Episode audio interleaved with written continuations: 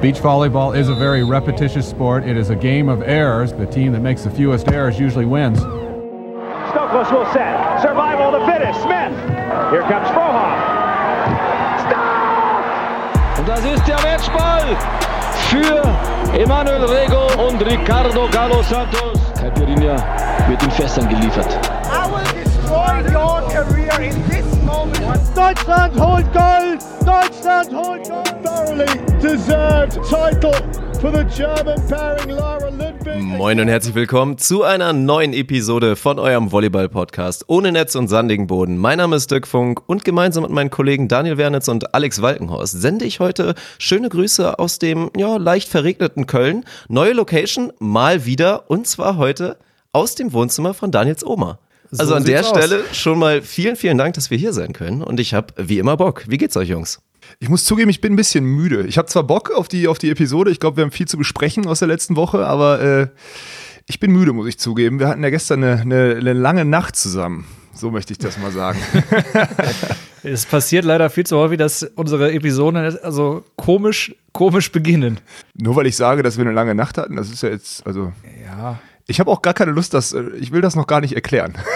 Okay. Also Leute, die uns fleißig followen auf Instagram unter volley-pod, wissen natürlich, was passiert ist gestern. Und zwar Thema natürlich heute, ihr werdet es schon in der Überschrift gelesen haben. Es ist Playoffs-Zeit. Die Playoffs sind angesagt. Bei uns läuft gerade tatsächlich hier in Oma Wernitz Wohnzimmer auch noch Volleyball auf dem Fernseher. Also wir gucken hier gerade live. Was haben wir? 20.29 Uhr, den vierten Satz Hersching gegen Haching. Enge Kiste mal wieder. Werden wir gleich drüber sprechen müssen. Aber ja, wir waren gestern auch uns mal live ein Spiel angucken. Und zwar Spiel 2, die Power Volleys Düren gegen die Recycling Volleys aus Berlin. Das war eine spannende Geschichte. Die Serie wurde ausgeglichen. Da werden wir natürlich sehr ausführlich heute drüber reden, aber auch über alle anderen Serien, über alle Spiele. Wir werden natürlich ein paar Updates geben. Ich denke mal, alle von euch werden hoffentlich die Episode gehört haben, in der wir so unsere Prognosen gegeben haben für die ganzen Playoff-Serien. Und da werden wir heute mal reinschauen, ob wir bisher richtig lagen und wie die ganze Geschichte überhaupt aussieht. Ja, wer das, äh, wer das noch nicht gehört hat, der sollte sich Episode, der sollte jetzt abschalten bei dieser Episode Genau, richtig. Episode 2 hören und dann wieder hier einschalten. Zumindest den So. ersten Teil aus Episode 2 Ja, genau. hören, wo wir die Playoffs besprechen und dann äh, vielleicht noch schnell in unser Tippspiel mit einsteigen. das, was jetzt keine, keine Nachhaltigkeit mehr hätte. Apropos nachhaltiges Tippen. Ich möchte da direkt mal auf Dirk Funk hinweisen. Also wer sich wundert, dass der so wenig Punkte hat, der hat nicht so wenig Ahnung von Volleyball, sondern er hat einfach schon am zweiten Spieltag vor die Wand gefahren und hat vergessen zu tippen. Das, aber das, das Schöne ist, wir sind ja zusammen mit dem Auto da hingefahren und ich sitze da so auf der Rückbank, ah kacke, ich habe noch nicht getippt. Nehme mein Handy, fange an zu tippen, krieg von vorne noch einen Spruch, ah Daniel, letzte Rille oder was? Wer sitzt neben mir? Dirk Funk. Ich weiß, also, Selektives Zuhören nennt man das da. Also, Also es ist schon, es ist auch krass in unserer kurzen Geschichte hier zusammen. Ich meine, seit zwei Wochen sitzen wir manchmal zusammen in verschiedenen Wohnzimmern und du hörst Daniel jetzt schon nicht mehr zu. Ich weiß nicht, ob das verheißungsvoll für unser, unser Medium hier ist. Nee, ich hab da, das ist so eine kleine Krankheit bei mir. Also auch Leute, die meinen Podcast kennen, den ich ja schon seit ein paar Jahren betreibe, ins Gesicht von Staudemeyer, plack, plack, plack, plack, plack. Nein, Quatsch. die wissen, dass ich, was so Tippspiele angeht und Fantasy, Basketball und so weiter, dass ich da meistens nicht so lange durchhalte. Dass ich jetzt so schnell schon schlapp mache, ist enttäuschend, aber ich werde das Feld von hinten aufrollen. Also alle, die jetzt noch mit ins Tippspiel wollen, die haben genauso große Chancen wie ich. Das ist doch auch nicht schlecht. Also ich bin auch nur mal so, Donnerstag 20.30 Uhr jetzt und äh, ich wollte nur einmal kurz anführen, ich stehe ganz oben auf dieser 55-Mann-Tabelle. Äh, ich bin bisher der Tippkönig. ja, weil der Streber sich mit Frauen auskennt. Ich habe die Frauenspieler alle richtig getippt, ja. Das muss man einfach mal, muss ich zu, muss ich zu meiner Schande gestehen, ja. Also selbst Leute, die jetzt vielleicht nicht mehr gewinnen können, lohnt sich eventuell da mal reinzuschauen und sich vielleicht nochmal anzumelden, weil man dann sehen kann, wie wir überhaupt so getippt haben. Dann kann man mal nachschauen, ob Alex auch in einer Woche oder in zwei Wochen noch ganz vorne ist oder ob Daniel da vielleicht auch noch eine Chance hat oder einer unserer Hörer. Ja, ich meine, ich würde auch das Paket, was wir uns dann, was wir dann zusammenstellen für den Sieger, wenn ich gewinne, kriege ich das. Ist klar, Jungs, oder? Also da gibt es keine ja, Ja, Diskussion. Schnickschnack, das kriegst du. Achso, dann kriegt Platz zweites? ja. Ah, okay. Dann darf ich mein eigenes Spielershirt also nicht behalten, zum Beispiel. Nee, auf der anderen Seite, je nachdem, was dann noch ins Paket kommt, würde ich mir das schon auch gerne mal an dir angucken. ja, okay, du hast recht. Okay, egal, egal was da drin ist, wenn es witzig ist, musst du es mal tragen. Okay. Wenn, wenn, aber du darfst es, du darfst, egal was es ist, du darfst es nicht behalten. Also du meinst, wenn da jetzt ein Frauentop von meiner Schwester drin wäre Ja, oder sowas. so. Ja, okay. Sowas. Weil das ist ja unwahrscheinlich, dass ich die darauf angesprochen und gefragt habe. Ne? Oh, habe ich schon, jetzt habe ich, ja, okay. Also das eigentliche Ziel meines Nicht-Tippens war so auch, also dadurch, dass es ja schon einen Verlierer gibt, automatisch, dass wir jetzt vielleicht nicht so lange Zeit hier immer verbringen, damit das On-Air zu besprechen, diese ganze Tippspielgeschichte. Entschuldigung, Aber, Entschuldigung, naja, Dirk. das passt schon. Nein, ist alles in Ordnung. Und ich würde sagen, dann steigen wir doch einfach mal direkt ein. Und heute müssen uns mal alle verzeihen. Alle Vereine, die nicht zufällig aus Düren kommen oder aus Berlin kommen, müssen einfach mal nachvollziehen können. Natürlich wird dieses Spiel, Spiel 2, das Spiel sein, was wir heute am ausführlichsten bereden werden. Weil wir haben es nicht nur irgendwie im Real Life gesehen oder live im Stream gesehen, sondern wir waren eben da. Wir saßen äh, sehr dicht am Feld und haben da viele, viele Sachen gesehen. Und ich glaube, es um es erstmal zu betonen, jeder wird es mitbekommen haben. Das Ergebnis 3-2 im Tiebreak und knapper hätte es wirklich nicht sein können. Gewinnt Düren Spiel 2 zu Hause vor einem ja, schönen Publikum. Ganz voll war es leider nicht in Düren. Das ist vielleicht auch nochmal ein anderes Thema. Hab tatsächlich auch on Stream schon viele nicht ganz prall gefüllte Hallen gesehen.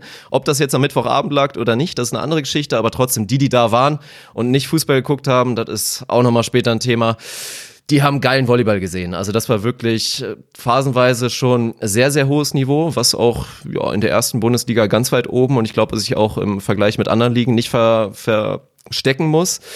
Und für viele, glaube ich, einen überraschenden Sieger. Also ich glaube, ein Alex hätte vielleicht auch Berlin vorne gesehen oder hat Berlin sogar Nein, vorne ich gesehen? die ganz klar vorne gesehen. Das habe ich ja in der Episode 2 auch gesagt. Also für mich war es klar, dass Berlin auch in Düren gewinnt.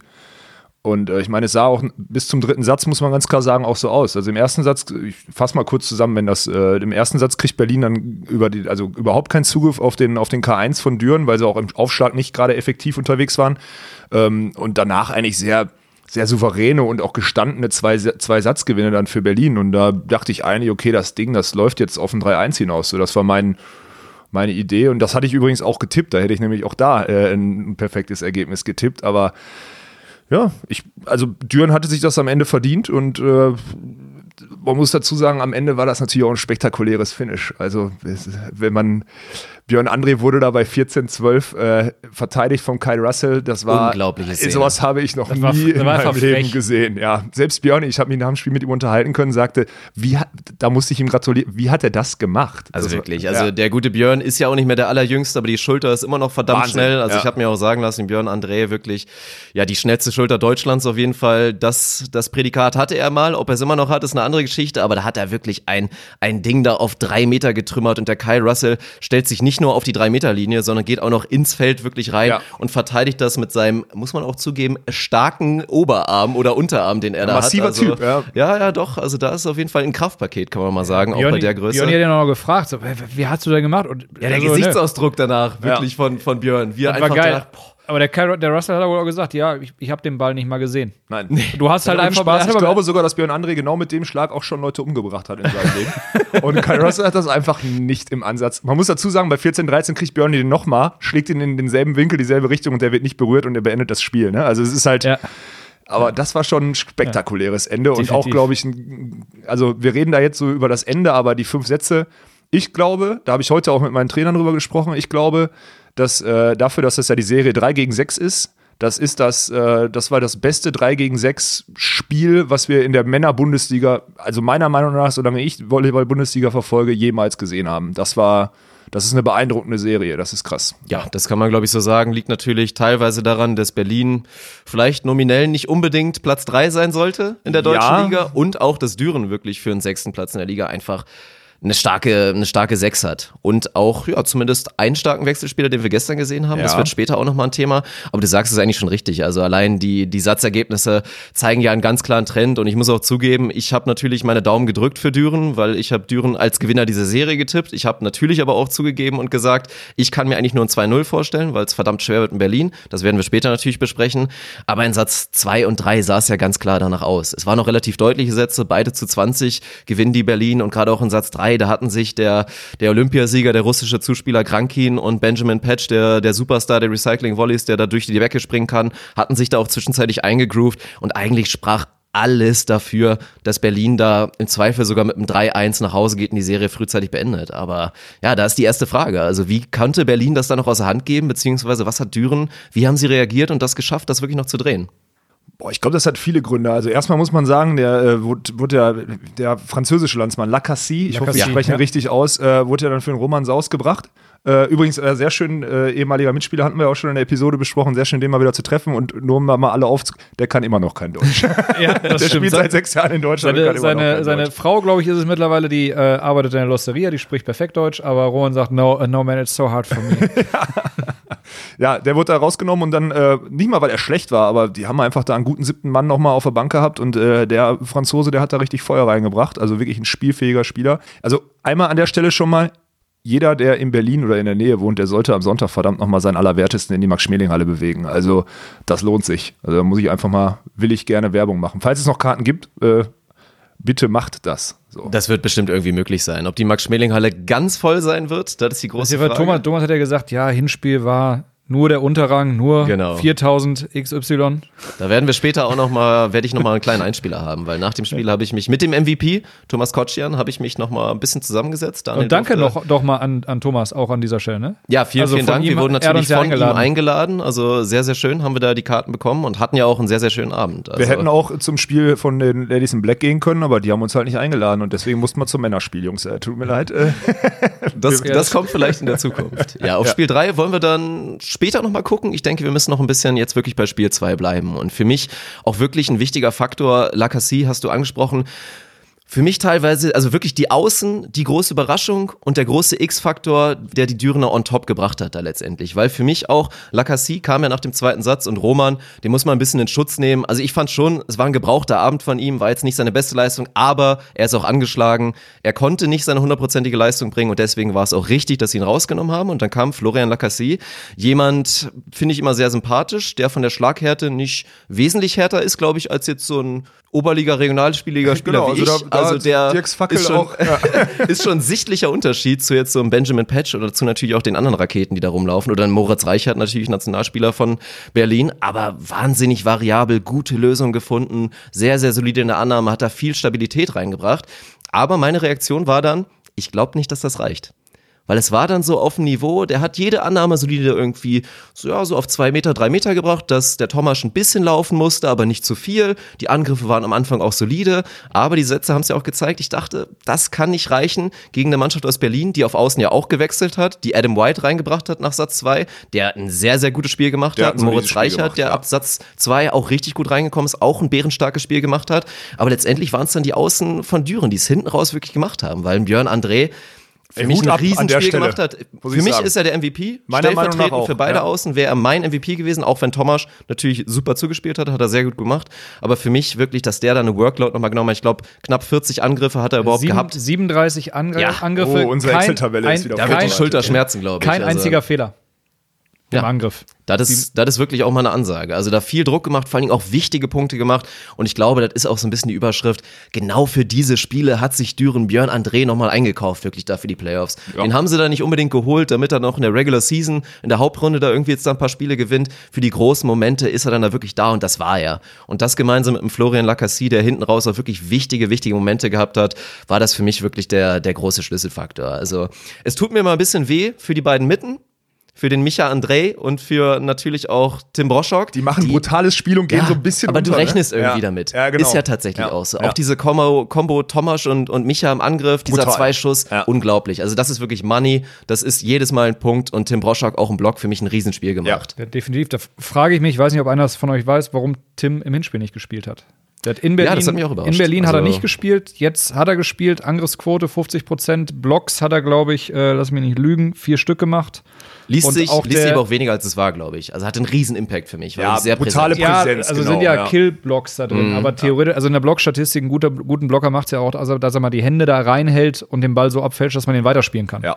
Und gerade wenn du äh, auf gegnerischen Diagonal so einen so einen Patch hast, der halt auf einer also meine, also ich habe live schon lange nicht mehr eine solche physische äh, Macht gesehen, muss man einfach Ja, mal also sagen. wir haben jetzt gerade, wir haben, ich habe jetzt gerade ja das eine Bild, was ich von ihm gemacht habe, habe ich jetzt gerade bei Instagram in die Story gepackt. Ich Okay. werde das, wenn wir diese Folge releasen, erinnere mich mal dran, packe ich das, packe ich Feed das packen, Bild ja. nochmal dazu. Das ist der Ja. erste Spieler, wo ich so dachte, ich kannte diesen Vergleich bis dahin noch nicht. Ich dachte, guck mal, Hosenbund an der, Net, an der Netzoberkante. Hosenbund an der Netz Oder zumindest Bauchnabel. Ja, ja, also wir reden nicht Bauchnabel, mehr ja. von Nippelhöhe auf Nein. Netzkante, wir reden von Bauchnabel. Ja. Also das ist wirklich krass. Ja. Aber Darf aber ich, äh, es gibt ein Aber, ja. Äh, also das Witzige ist ja, wir hatten ihn ja, du hattest in der, unserer zweiten Episode ja schon gesagt, ah, der Ben Patch, der war noch nicht so, der ist noch nicht so on fire gewesen. Jetzt in der Rückrunde hat er sich langsam eingegroovt und wir hatten ja sogar in unser, auf unserem Instagram-Account einen Kommentar der BR-Rollis drunter. Naja, wenn der noch nicht drauf ist, dann müssen sich die Gegner ja warm anziehen, wenn er jetzt kommt. Der hat natürlich eine brutale Rückrunde gespielt, gerade jetzt, wo, sein, wo so ein russischer kongenialer Zuspieler da noch dabei ist. Aber gestern, ich weiß nicht, ob es an unserer Anwesenheit lag, Leute, meiner Meinung nach hat genau die Position das Spiel für Berlin auch verloren. Klar, ich will nicht sagen, dass, dass Berlin das Spiel verloren hat, sondern Düren hat es gewonnen. Ne? Davon mal ganz ab, weil die mutig und, und wirklich auch fünf Sätze lang mit Power gespielt haben. Aber, also, Patch enttäuschend, sage ich ganz ehrlich. Ich weiß nicht, Daniel hat es äh, ausgerechnet, ich habe vorhin nur überschlagen. Wie, ich, also ich habe gestern die These aufgestellt nach dem Spiel, dass der sogar in der Statistik vielleicht sogar eine Minus stehen haben könnte. Hat ja. er dann nicht ganz geschafft, glaube also ich. Also wenn oder? wir, uns, wenn wir uns erstmal nur seine Angriffsstatistik angucken, 42 Bälle ist eine, ist eine Hausnummer. Also ja gut, 5 Spiel Diagonaler. Fünf, ja, okay. Ja, so. Ähm, Angriffsquote von 52 Prozent liest sich erstmal nicht schlecht. Ist auch okay. Deutlich besser als das, was wir gestern nach dem Spiel äh, gedacht haben. Ja. So, aber dann, dann kommt letztlich die Krux. Wir haben vier Fehler im Angriff, äh, sechs Fehler im Angriff, ja. sechs äh, Angriffe in den Block und sieben Aufschlagfehler. 19 Fehler. 19, also auf gut Deutsch schenkt der Diagonale äh, Berlins Düren einen ganzen Satz fast. Ja, oder einen Dreiviertelsatz. So. Und das ist brutal. Das ist krass. Vor allem, wenn du überlegst, dass du einen Kyle Russell als zweiten Diagonalen äh, draußen hast, der jeden Satz übrigens auch im Aufschlag für Ben reinkam und sogar Serien geschafft hat zum Teil. Äh, da muss ich ehrlich sagen. Also, Zehn Aufschläge, ein Fehler. Ja, muss ich ehrlich sagen, äh, eine Frage an den Trainer, wird uns nicht zuhören, aber warum bringst du den Mann nicht und lässt, gibst ihm mal eine Chance? So, er kam dann im Ende, Ende des vierten Satzes und äh, hat auch mal ein bisschen Variabilität ins Angriffsspiel gebracht, hat einen Lob gespielt. Keiner war darauf vorbereitet, dass von der Diagonalposition der Berliner ein Lob kam, weil bis dahin immer nur irgendwelche Fahrkarten auf die Grundlinie kamen oder über die Grundlinie hinaus. Also da muss ich sagen, krasser, also meiner Meinung nach ein ganz krasser Coaching oder auch ein Analysefehler, weil schön, die müssen irgendjemand auf der Bank haben, der dem sagt, ey, der hat jetzt fast 20 Eigenfehler, egal wie viele Punkte der macht, nimm den runter. Ja? Aber ich verstehe auch die Denke, der hat in den letzten Spielen hat er 70 Prozent geschlagen, ist der Spieler überhaupt, macht die Punkte. Gestern hat er nicht den besten Tag, man will halt dran festhalten, weil man weiß, der kann Spiele entscheiden, aber das Spiel war gestern zwei Stunden lang und irgendwann muss halt der Punkt kommen, wenn du einen solchen zweiten Diagonalen hast, ja musst du den bringen. Schlechter wird's nicht. Das ist definitiv so. Also Kyle Russell, der würde bei jedem anderen Verein spielen, denke ich mal. Der ist eine absolute Maschine und der ist vor allen Dingen auch jemand, der von den Nerven her da ist. Das ist für mich wirklich ein absoluter Winner-Typ. Auch jedes Mal, wenn er für einen Aufschlag reingekommen ist, hat der Punkte gemacht. Der hat nicht jedes Mal einen Ass geschlagen, aber der hat jedes Mal einen Aufschlag mit Wirkung gemacht ja. und genau das geliefert, was ein Bandpatch im Zweifel nicht macht. Und ja, das war gestern mal so die große Sache. Du hast ihn beim Einschlagen gesehen. Ich habe wirklich, also ich war da wie so ein kleiner Junge, der zum ersten Mal seinen Fußballstar im Stadion siehst. Jedes ja, genau. Mal habe ich da wirklich ein bisschen gekichert und war da wirklich, oh mein Gott, was passiert hier gerade? Und habe da einfach nur gestaunt. Und dann siehst du seine Blockhöhe und alles. Aber ja, es ist halt eben nicht diese Sensation und Berlin hat nicht irgendwie den Ölscheich ausgepackt und zahlt ihm jetzt eine Million pro Jahr. Wir haben, glaube ich, gestern gesehen, warum, warum ein Benjamin in Patch spielt. in Berlin spielt ja. und nicht irgendwo in Russland, in Polen oder in Frankreich oder wo es halt richtig Geld gibt. Also es gibt da leider noch einen Grund und für mich ja, ist er halt auch, hat er diese Weltklasse in manchen Spielen, in einem Spiel kann er dir das liefern, aber definitiv nicht konstant. Und ich gebe ihm maximal auch eine 3 Minus für, für gestern. Also im Angriff, er hatte gute Momente, das ist schon fast schon ein bisschen beschönigend. Boah, also Alex guckt mich gerade ah. an. Ja, aber ich, nee, also nicht nur der Angriff, der, der inkonstant war, auch Block, Non-Faktor, Abwehr schlecht, Aufschläge schlecht. Also da waren einfach viele Elemente im Spiel da hätte, glaube ich, ein Kyle Russell mehr liefern können. Also für mich auch ein Fehler, da er hätte, nicht zu, meiner Meinung nach, er hätte einfach nicht weniger liefern können. So würde ich das mal formulieren. Also muss man auch mal, auch an jeden Trainer da draußen, was auch immer, hat man einen Spieler und es gibt das in jedem, in, bei jedem Leistungssportler gibt es das, du hast einen gebrauchten Tag. Ja? Und das ist nicht nur in, in Mannschaftssportlern so, das ist auch bei Einzelsportlern so, nur, dass du bei Einzelsportlern halt nicht wechseln darfst. Wenn du in einer Mannschaftssportart einen hast, klar, der ist wichtig für eine Mannschaft, der ist ein Go-To-Guy, alles keine Frage. Aber wenn der einen gebrauchten Tag hat, mein Gott, schlimmer wird's nicht. So, bring doch den ich, zweiten. Wobei ich den Patch auch nicht so schlimm fand. Also in klar, Satz im, 3 im war er zum Aufschlag, Beispiel fehlerfrei. So, im Aufschlag, im Aufschlag, klar, da war es deutlich. Leute, 19 Eigenfehler. Wow, wow, wow. 19 ja. Eigenfehler. Aber die Angriffsfehler zum Beispiel sind sechs, sechs direkte Angriffsfehler. So, auf fünf Sätze, lass es im Schnitt knapp über einer pro Satz. So, das, also was mich, was mein Problem eher war, dass er es also dass es dumme Eigenfehler waren, teilweise, so wie es wie blockfrei ins Ausschlagen. Ja, Mit der- haben wir gesehen. Also- haben wir gesehen. Ja. Blockfrei ins Aus, äh, das hat mich tatsächlich ein bisschen verwirrt. Ähm, und das andere, ist, es waren halt ziemlich unpassende Situationen für einen Eigenfehler. Oder für mal, für mal mit Urgewalt in den Block schlagen. Und das war halt, was mich mehr gestört hat, als, als tatsächlich jetzt diese, diese Zahl an sich. 19 in Summe ist, ist krass, bin ich bei dir. Aber die Situation, dass er da quasi ähm, ja sein, ähm, sein Angriffsmanagement, ähm, sein Risikomanagement nicht so richtig im Griff hatte, das hat mich, das hat mich eher gestört und da habe ich zumindest von den kurzen Einsätzen, die der Russell hatte, auch das Gefühl gehabt, dass er das, glaube ich, ein bisschen cleverer hinbekommen Ja, hätte. der hatte ein besseres Bewusstsein für, das glaube ich auch so. Also ich meine, und man hat auch gestern zum Beispiel gesehen, ganz klar, also Düren, stabile Annahme, ja, auch weil Berlin, ich glaube, die können auch besser aufschlagen in Summe, muss ich ganz klar sagen. Ähm, wenn Düren eine gute Situation hat, dann hat Thomas eigentlich unfassbare Finger und spielt halt ein Tempo, gerade mit einem Linkshänder auch auf der Diagonalen. Da ist es halt schwierig, Breaks gegen die zu machen. Ohne Frage. So. Aber lobst du mal den Ball äh, auf den Thomas, weil du keine gute Position hast oder machst einen Halbschlag, der verteidigt wird und die haben eine Out-of- äh, Out-of-System-Situation, ja, und haben ein schwieriges Feld zu spielen, zum Beispiel vom Libero, der mir der Rolle überhaupt nicht gut gefallen hat, muss ich ganz klar sagen. Äh, hey, dann kriegst du die auch. Aber wenn du den Punkt immer direkt wegschenkst, ja, und 19 Fehler machst, hey, sorry, du musst den zweiten Diagonalen bringen. Das ist so. Da ist er ja irgendwie nicht flexibel genug, also was ich auch interessant fand und Ben Patch hat diesen Killer-Angriff und das ist auch sein Go-To-Shot. Und es ist ja, man, ma- man stellt sich das vielleicht so vor, der ist super wild und will die ganze Zeit Bodendecke schlagen, will Winkel schlagen, das macht er ja noch nicht mal. Sein Killerschlag, den er auch eigentlich als Go-To-Schlag immer wählt, ist natürlich dieser bei seiner Höhe, wenn er auf den achten, neunten Meter schlägt, dann ist er drüber. Dann kommt da kein Block ran. Aber was man da gesehen hat, da hat ihn Düren dann auf einmal mal ein, zwei Mal entschärft und da waren die Fingerspitzen oben wieder dran und Düren Ja. konnte dann aufbauen. Und dann hast du gesehen, okay, da rattert jetzt oben was. Dann wollte er danach die Schläge noch ein bisschen höher ansetzen und von den nächsten fünf gehen dann zum Beispiel drei ins Aus und sind zu lang.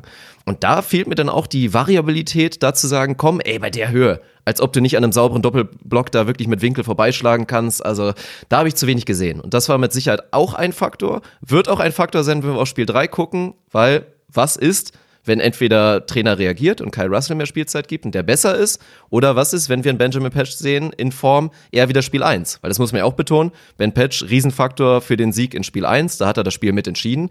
Wenn der wieder voll da ist und die Form hat, sieht's auch eventuell wieder anders aus. Aber was ich auch noch mal kurz loben will, Thema Tomasch, MVP, was ich schön fand zu sehen, war, weil wir haben drüber gesprochen, die Chemistry von ihm und Sebastian Gewert, Wirklich, also wie wahnsinnig gut das ist. Also natürlich mit Micha auch Wahnsinn, aber eigentlich diese unschlagbare Kombo, Zuspieler Dia. Und für mich war die ein bisschen off gestern. Ich fand Nicht das so ein- dominant Ja. wie sonst, ja. Der, stimmt, der ja. Gewert ist nicht so reingekommen, hatte auch, im, und es gab so diesen Moment im ersten Satz, wo man sich dachte, oha, jetzt spielt Thomas gerade zu viel auf die zwei. Das Ja. ist zu viel immer nur zum Gewert.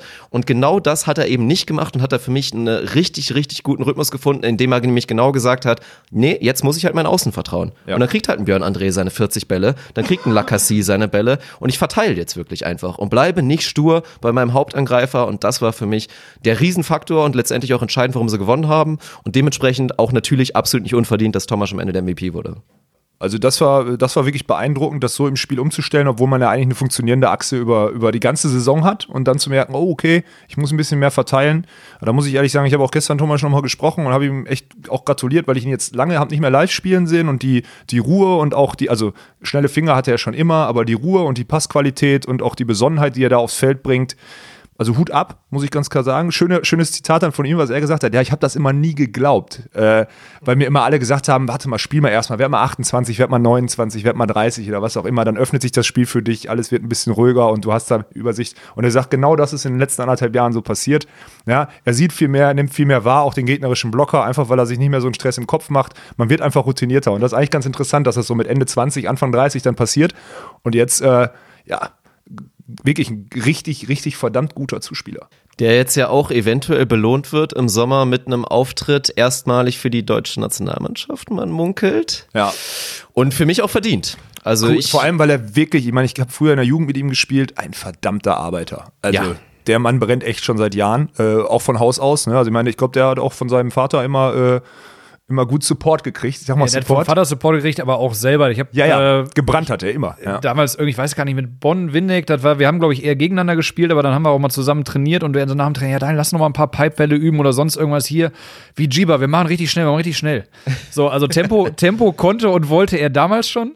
Aber äh, ich glaube, jetzt einfach mit der, mit der Erfahrung und der von dir angesprochenen Ruhe ähm, hat das einfach nochmal ein, noch ein anderes Niveau erreicht. Ja, mental wirklich auch wahnsinnig stark. Also hatte da eine Riesenaufgabe, da habe ich ihn ja auch zu interviewt. Das ganze Interview wird man dann bei Facebook wahrscheinlich bei uns finden. Also da dringend auch nochmal reinschauen. Da hat er auch nochmal drüber gesprochen, wie das als Zuspieler ist. Und das hat man ja selbst bei dem Krankin. Wie gesagt, Olympiasieger 2012, Weltklasse-Zuspieler. Hat man das gesehen? Auch der hat nachgelassen hinten raus. Auch der wird schwächer. Und Thomas hat es auch nach dem Spiel ganz ehrlich gesagt, du, als ich meinte, boah, wie schaffst du das? Gerade weil Thomas so ein bisschen im Aufschlag einen gebrauchten Tag hatte und auch im Block ein bisschen unglücklich agierte, habe ich ihn dann gefragt, ey, wie schaffst du das da im Tunnel zu bleiben, im Fokus zu bleiben, selbst wenn du dich über gewisse Elemente deines Spiels ärgerst? Meinte er, ja, ganz ehrlich, geht halt nicht über fünf Sätze. Jeder, der sagt, ich kann mich fünf Sätze lang konzentrieren, der lügt. Ja. Gerade als Zuspieler, das ist einfach nicht machbar, aber wichtig ist es dann halt immer wieder umzuschalten, wieder zu sagen, nee, ich resette jetzt wieder, Fokus auf den nächsten Ball und das hat er für mich gestern geschafft und das war eindrucksvoll. Und jetzt wollen wir auf Spiel 3 gucken und weil wir den Thomas,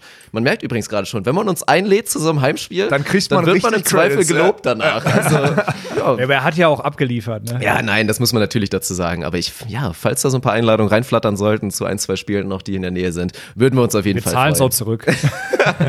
Ja, aber dann wollen wir Thomas doch mal direkt zu Wort bringen. Bevor wir jetzt auf Spiel 3 gucken und unsere Prognosen für Spiel 3 raushauen, wollen wir doch mal hören, was, was ganz, Thomas ganz kurz, bevor du da Thomas Ja, okay. einspielst. Weißt du, was mich natürlich jetzt nervt? Ne? Wir haben ja gerade gesagt, wir gucken parallel hier Hersching gegen Alpenvolleys.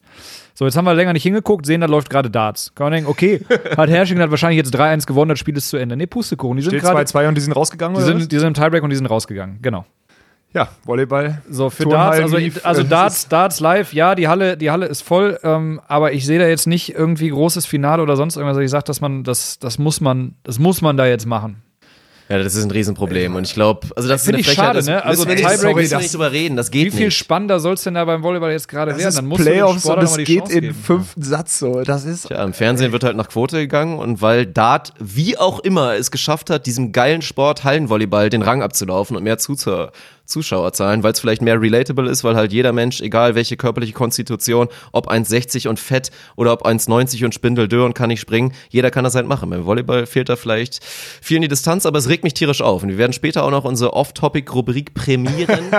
weißt du, was ich eigentlich eigentlich schon richtig drin. Ich habe scheiße kur finde? ich hab heißt kur ich hab kurz überlegt, ob ich die gerade schon brauche, aber ich, gesagt, ich schon streue einfach so Aber der ein. nächste Punkt, wir sind jetzt hierbei, hatte ich auch schon wieder fast vergessen, das zu erwähnen. Weißt du, was ich richtig scheiße fand in Düren? Und da, also kein Vorwurf an den Hallensprecher, der gibt sich da viel Mühe, ist da leidenschaftlich dabei. Aber was mich, was ich nicht nachvollziehen kann, ist, dass in den Timeouts, in den Satzpausen auf einmal da Durchsagen kommen. Äh, übrigens, Bayern führt 2 zu 1 gegen Heidenheim im Pokal. Was soll das denn? Aber Vielleicht war das Also- ein fairer Austausch und in Heidenheim wurde auch der Zwischenstand Düren gegen Berlin durchgesagt. Ja, ziemlich sicher. Schön wäre es. Nee, für mich wirklich, also das geht gar nicht. Du nimmst deiner eigenen Sportart damit die Legitimation. Also viele sagen jetzt, jetzt überreagier doch nicht, mein Gott. Viele wollen halt wissen, wie es beim Fußball steht. Aber ja, Die haben ja alle ein Smartphone in der ja, Hand. Ich wollte so- sagen, wem es auch so wichtig ist, Spiel, der es war wird sich das wildes angucken können. Aber guck halt in deinem Handy nach, wenn es dich interessiert. Und das ist ja das Schlimme. Im Zweifel, dass die Dürener Halle nicht voll war gegen so einen geilen Gegner bei so einem geilen Spiel, lag ja im Zweifel sogar daran, dass die Leute, dass die Leute das Spiel geguckt haben, dass die Pokal geguckt haben vom Fernseher. Und so eine, so eine Ansage in den Timeouts führt doch eher dazu, dass die Leute sich denken, ach Kacke, jetzt habe ich, jetzt hab ich das Fußball 5-4 geguckt, Bayern ne? gegen Heidenheim verpasst. Also für mich wirklich eine Frechheit. Ist für mich völlig, völlig fehl am Platz, absolut unangebracht und sollte nicht der Fall sein. Ich meine, wir sind nun mal in der Position beim Volleyball, dass du da im Zweifel auch einfach mal die Ellenbogen ausfahren musst und sagst, der Fußball braucht definitiv keine Shoutouts mehr. Wir wollen jetzt hier den Fokus wirklich auf dieses geile Spektakel, was da ja auch gestern abgeliefert wurde, legen. Ja, oder wir machen einfach, wir sollten vielleicht über, überlegen, ob wir was für eine, für was für eine Sportwarte hier einen Podcast machen. Vielleicht sollten wir einen Dart-Podcast machen, dann erreichen wir mehr Leute, keine Ahnung. Das Also, garantiere ich dir. Das garantiere ich dir, mein lieber Alex.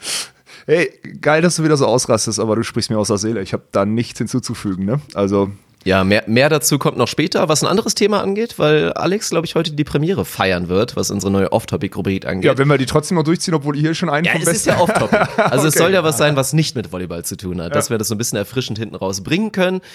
Ja, jetzt habe ich ein bisschen den Faden verloren, Ja, aber ich glaube, wir, wollten, Tom, wir wollten genau, Thomas wir noch wollten zu was Wort kommen Thomas lassen. Wir haben jetzt so den Sprung von äh, Spiel 2 Richtung Spiel 3 Ausblick und wir müssen ja gleich prognostizieren, wie es weitergeht. Genau, ja. Wie der Thomas so die Chancen seiner Mannschaft in Spiel 3 in Berlin sieht, genau das habe ich ihn gefragt und da wollen wir jetzt heute direkt einfach mal reinhören.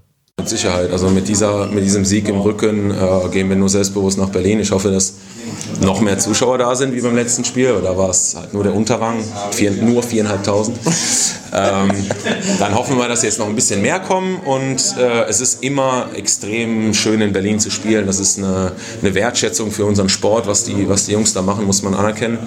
Ähm, von daher, also ich würde jedem empfehlen, das einmal zu sehen. Äh, alleine das, das äh, Opening, wie die reinlaufen, das ist, ich habe immer noch Gänsehaut. Also ich habe 15, 20 Mal da schon gespielt in der Halle, aber jedes Mal ähm, bin ich aufs Neue begeistert. Ja. Ja, das ist doch schon mal ein solider Eindruck, wie es ist, in der Max-Schmeling-Halle zu spielen. Und Thomas hat mir auch in einem kurzen Vorgespräch nochmal so privat gesagt, wirklich, ich hatte Gänsehaut in der Fresse. Als wir da Ja, das sagt er- das hat er Berlin. genauso gesagt Wirklich. wahrscheinlich. Ja, Ja, ja, also sofort, so ja. enorm muss das sein vor dieser Anzahl an Zuschauern. Und es ist ja auch schön inszeniert natürlich in Berlin, was sie da machen. Ja, aber Thomas ist selbstbewusst. Und ich glaube doch auch aus gutem Grund. Im Interview hat er natürlich auch nochmal drüber gesprochen. Trainieren sehr gut. Erstmal, sie haben in der Hauptrunde auch 3-2 in Berlin gewonnen. Also auch da haben sie Erfahrung. Und ob das jetzt aus gutem Grund ist, da selbstbewusst zu sein, das will ich gleich euch fragen. Aber ich habe schon mal einen Punkt, den ich auch als Grund sehe, warum sie schon mal in Berlin gewonnen haben. Was für Düren spricht, für mich ist, ich gucke auf diese Mannschaft und sehe nicht einen Kandidaten, bei dem ich Angst habe, dass er sich potenziell einscheißt in so einem Riesenspiel in Berlin. Ich finde, da sind viele Zocker auf dem Feld. Thomas natürlich allen voran. Micha Andrei, wahnsinnig stark mental. Aber auch viele, viele Jungs, denen ich das wirklich zutraue, da auf der höchsten Stufe, maximale Brisanz, da eine Top-Leistung zu zeigen. Und wenn sie diese Top-Leistung zeigen, dann rechne ich mir auch aus Dürens Sicht da wieder was aus. Dass du das anders siehst, Alex, das weiß ich. Und von daher kannst du auch direkt mal dazu senfen. Ja, man muss jetzt sagen, also ich, wir haben gerade schon lange darüber gesprochen, was gestern bei Berlin nicht funktioniert hat. Warum sie nicht reagiert haben, habe ich auch schon in Frage gestellt, aber das passiert ja nicht noch ein zweites Spiel. So. Ich will den Faktor Heimspiel jetzt gar nicht so in den Vordergrund schieben, aber Berlin hat nicht an der Leistungsgrenze, also am Leistungsmaximum gespielt, das glaube ich nicht. Und trotzdem gewinnt Düren, die sehr gut spielen und sehr stabil spielen, die das, ich will sagen, Glück haben, einen Spieler ins Spiel zu werfen, der da auf Anhieb Akzente setzen kann. Das wird auch nicht in jedem Spiel passieren. Also da lief auch schon ziemlich viel gut und sie gewinnen am Ende 15, 13 im fünften. Also eine Mannschaft macht sehr viel richtig, welche 15, 13 gewinnen und eine Mannschaft spielt nicht am Maximum. Ich bezweifle, dass das ein zweites Mal passiert. Deswegen, also das wird ein gutes Spiel, hundertprozentig und Düren wird da Vollgas draufgehen und die haben auch diese Mentalität, das ist richtig. Ich bezweifle nur, dass das am Ende reicht. Es ist so. Siehst du das anders, Daniel? Nee. Ich, äh, Also 2-1 gegen Dirk. 2-1 gegen Dirk. Ich, ähm, ich glaube, das wird sehr, sehr, sehr, sehr stark äh, davon abhängen, wie gut Düren mit der Annahme zurechtkommt. Weil ich glaube, also ein Faktor war Aufschlagdruck seitens Berlin. Der wird in Berlin höher werden. Da bin ich relativ Niedriger sicher. geht auch kaum, habe ich das Gefühl. Ja. Also das wir haben ja zwischendurch auch die Frage gestellt, macht das, macht das nicht vielleicht auch mal Sinn, ein paar mehr von den Floatern einzustreuen, weil die von der Effektivität höher waren als Ja. des manchen Sprungaufschlag? So, Moritz Reichert hat äh, relativ konstant Sprung aufgeschlagen, auch mit Wirkung, das war in Ordnung. Russell mit Sprung, ähm, White mit Sprung, aber zum Beispiel Grankin hätte eher bei Float bleiben sollen, Ja. meiner Meinung nach. Ja. So. Der effektivste Aufschläger, ich, Mann, ich verwechsel den Namen immer. Der effektivste Aufschläger war der Mittelblocker. Äh, wie heißt der mit zweite Mittelblocker von nicht Le Goff, sondern ich habe äh, den Namen. Jeffrey Jendrick. Ja, genau. Sorry, Ja. Leute. Der Ami auch eine sackstarke Leistung wirklich gezeigt, aber auch Schlüsselmoment im fünften Satz. Ich glaube wirklich sein erster Angriff, der weggeht. Ja. Hat da ein Arsenal rausgehauen an Ja. Schulterschlägen. Wahnsinn. Also einmal auch wirklich nach einem spektakulären Ball sich die Schulter mal so ein bisschen gehalten, weil wirklich so ein Winkel seine Schulter zu bringen, da tut auch Der ganz hat die gerne mal weh. Bizepssehne ganz schön an die Aber Grenze das gebracht. Aber dafür, das dass ihr den gerade so hypt, ne? Quote, Mitte, 50 Prozent, drei Fehler. Das kann ich nicht glauben. Das sah wirklich anders aus. Also gefühlt hat er jeden Ball auf den Boden gebracht. So, also Ja. im, im, Hin im Hinspiel scheinbar mit 71 Prozent bei euch. Das ist eine gute Mittelblockerleistung, aber 50 Prozent. 50 ist zu wenig auf dem Niveau, auf jeden Fall. Ja. So. Ja, okay, Und, da- und, drei, und drei, und drei Fehler, drei Fehler vor allem sind zu viel. Ja, aber ich habe, also im Aufschlag fand ich es trotzdem effektiv. Wir waren ja bei der Aufschlageffektivität und ich glaube, dass es da Flutter, äh, also Float hätte den gut getan, aber ich, in Berlin werden auch mal wieder ein, zwei mehr von den Topspin-Aufschlägern treffen und dann wird das Spiel da Richtung Berlin du, laufen. Zwei Punkte. Siehst du? Ja. Sag ich ja. Ne? Also, ich, ich bin mir ziemlich sicher, dass Berlin wird. Sorry, Dirk. Ich weiß, du verstehst, also, ne? aber das muss Berlin, also das wird Berlin. Ja, ich, also ich denke auch, ich traue Düren schon den, also mindestens einen Satz zu, ähm, dass sie da auf jeden Fall äh, Berlin anständig Paroli bieten können, aber ich glaube nicht, dass sie das Spiel gewinnen können. Ja, ich. Also ich habe ich hab eben schon überlegt, so Tippspiel, also wir sollen ja nicht über das Tippspiel reden, aber ich glaube, das wird ein 3-1 von Berlin. Oh, Daniel sagt seinen Tipp vor. Oh, oh, oh. Wenn ich konsequent bleibe, dann habe ich das ja eigentlich auch so prognostiziert, indem ich halt gesagt habe, ich sehe es eigentlich auch nicht kommen, dass Düren da in Berlin wirklich das Spiel 3 gewinnt. Mich hat Spiel 2 so überzeugt, dass ich immer noch ein bisschen dran glaube, aber wie immer die Analogie, würde ich jetzt bei einem Wettanbieter 100 Euro drauf wetten, dann müsste ich rein rational wahrscheinlich schon mit Berlin gehen. Ja. Aber ich drücke da auf jeden Fall die Daumen und wie gesagt, jeder, der nur irgendwie die Möglichkeit hat, am Sonntag nach Berlin zu kommen oder da in der Nähe wohnt, versucht bitte euch eine Karte zu holen. Macht. Das wird richtig geil. Ja, auf jeden Fall. Ja, und das nächste Thema ist, und da müssen wir zugeben, ist uns ein kleiner Lapsus unterlaufen in unserer Prognosen-Episode, weil, falls Düren gewinnen sollte, wird ein Gegner gesucht und da hatten wir so einen kleinen Systemdreher drin und da will ich eigentlich auch nochmal wirklich rein systematisch mit euch drüber reden, denn es ist beim Volleyball nicht so, wie ich es persönlich aus dem Basketball kenne, aus der NBA kenne, dass der Playoff-Baum festgesetzt ist und der Sieger 3-6 natürlich dann, wie es wäre. Also klassisch, wenn der Dritte gewinnt, würde er gegen den Zweiten spielen, der Erste gegen den Vierten. So läuft sauber ab. Und da ist es eben nicht so, dass wenn Düren jetzt gewinnen sollte, dass sie quasi den Seed von Berlin klauen, sondern sie sind dann potenziell als schlechtestes Seed, außer Hersching gewinnt noch gegen Haching hier in Spiel 3. Sollte das so apropos, laufen? apropos, wie ist der Tiebreak ausgegangen? Hersching hat, äh, Hersching hat 15-13 gewonnen. Also Jo. sehen wir da auch ein drittes Spiel. Ja, Da sehen wir auch ein drittes Spiel. Also, Also du weißt, du weißt das schon. Ja habe ich gerade. ich Ach, hab du, hast, ach, du hast auch gespickt, Mann. Das war doch jetzt eine Quizfrage. Ach so. Jetzt hast du es kaputt, jetzt hast du's kaputt Ach, du gemacht. wolltest hier Quiz machen. Nee, ich habe schon an meinem Handy rumgespielt. Ja, es sah so aus. Also wir durften ja ein bisschen, ein bisschen dazu gucken, also momentumtechnisch, dass es nochmal knapp wurde, eigentlich fast schon krass. weil die waren 11-7 Hersching hat vorne. dann- Dafür ist 15-13 dann nochmal eng geworden. Ja, hinten raus, das ist dann immer auch so, dass die Favoriten dann irgendwie stärker sind. Das wird auch nochmal so ein Leitmotiv sein, worauf wir später eingehen, gerade auch bei den Damen. Viele knappe Spiele, die hinten raus sind irgendwie nochmal geregelt worden. Aber da, genau darum geht's. Also sollte Düren gewinnen und wir gehen jetzt mal davon aus, dass Haching dann wirklich zu Hause und nicht so halb zu Hause, wie es jetzt heute der Fall war, wird auch gleich nochmal ein Thema Also für sein. alle, die das da draußen jetzt Ja. nicht, wir haben jetzt gerade ein Spiel, also das Heimspiel von Hersching in der Bayern-Werk-Halle in München gesehen, weil Hersching die Heimspiele, also die eigentliche Heimspielhalle halt, die Nikolaushalle, ich glaube, so heißt sie, oder? Irgendwie sowas. Nagelt mich nicht fest. Auf jeden Fall äh, dürfen sie da nicht spielen bei den Playoffs. Ja, ist okay, man will in die größeren Hallen, man will den Sport auch TV-tauglich machen, das kann ich noch irgendwie verstehen. Das Witzige an der ganzen Sache ist, dass ja die Alpenvolleys unter der Prämisse, möglichst viele Heimspiele in München aus, oder in Deutschland, also dann in München auszutragen, halt in dieser Liga spielen dürfen.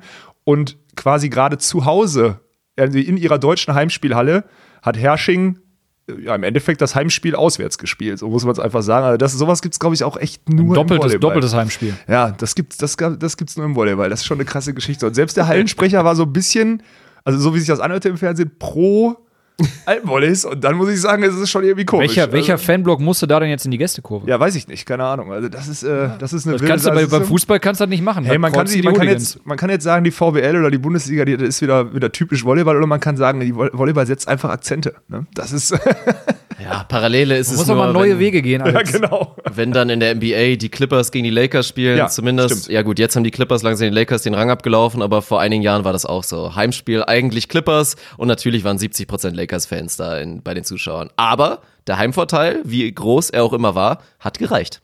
Das ist auf jeden Fall das Wichtigste, aber auf den Punkt zurückzukommen. Also wie gesagt, sollten wir damit rechnen, Düren gewinnt und ist damit die schlechteste aus der Hauptrunde Mannschaft, die sich qualifiziert für, die, für das Halbfinale. Spielen sie nicht eben potenziell gegen Haching, sondern würden dann gegen die beste Mannschaft spielen, nämlich gegen Friedrichshafen. Und ich muss persönlich sagen, ich finde das nicht gut.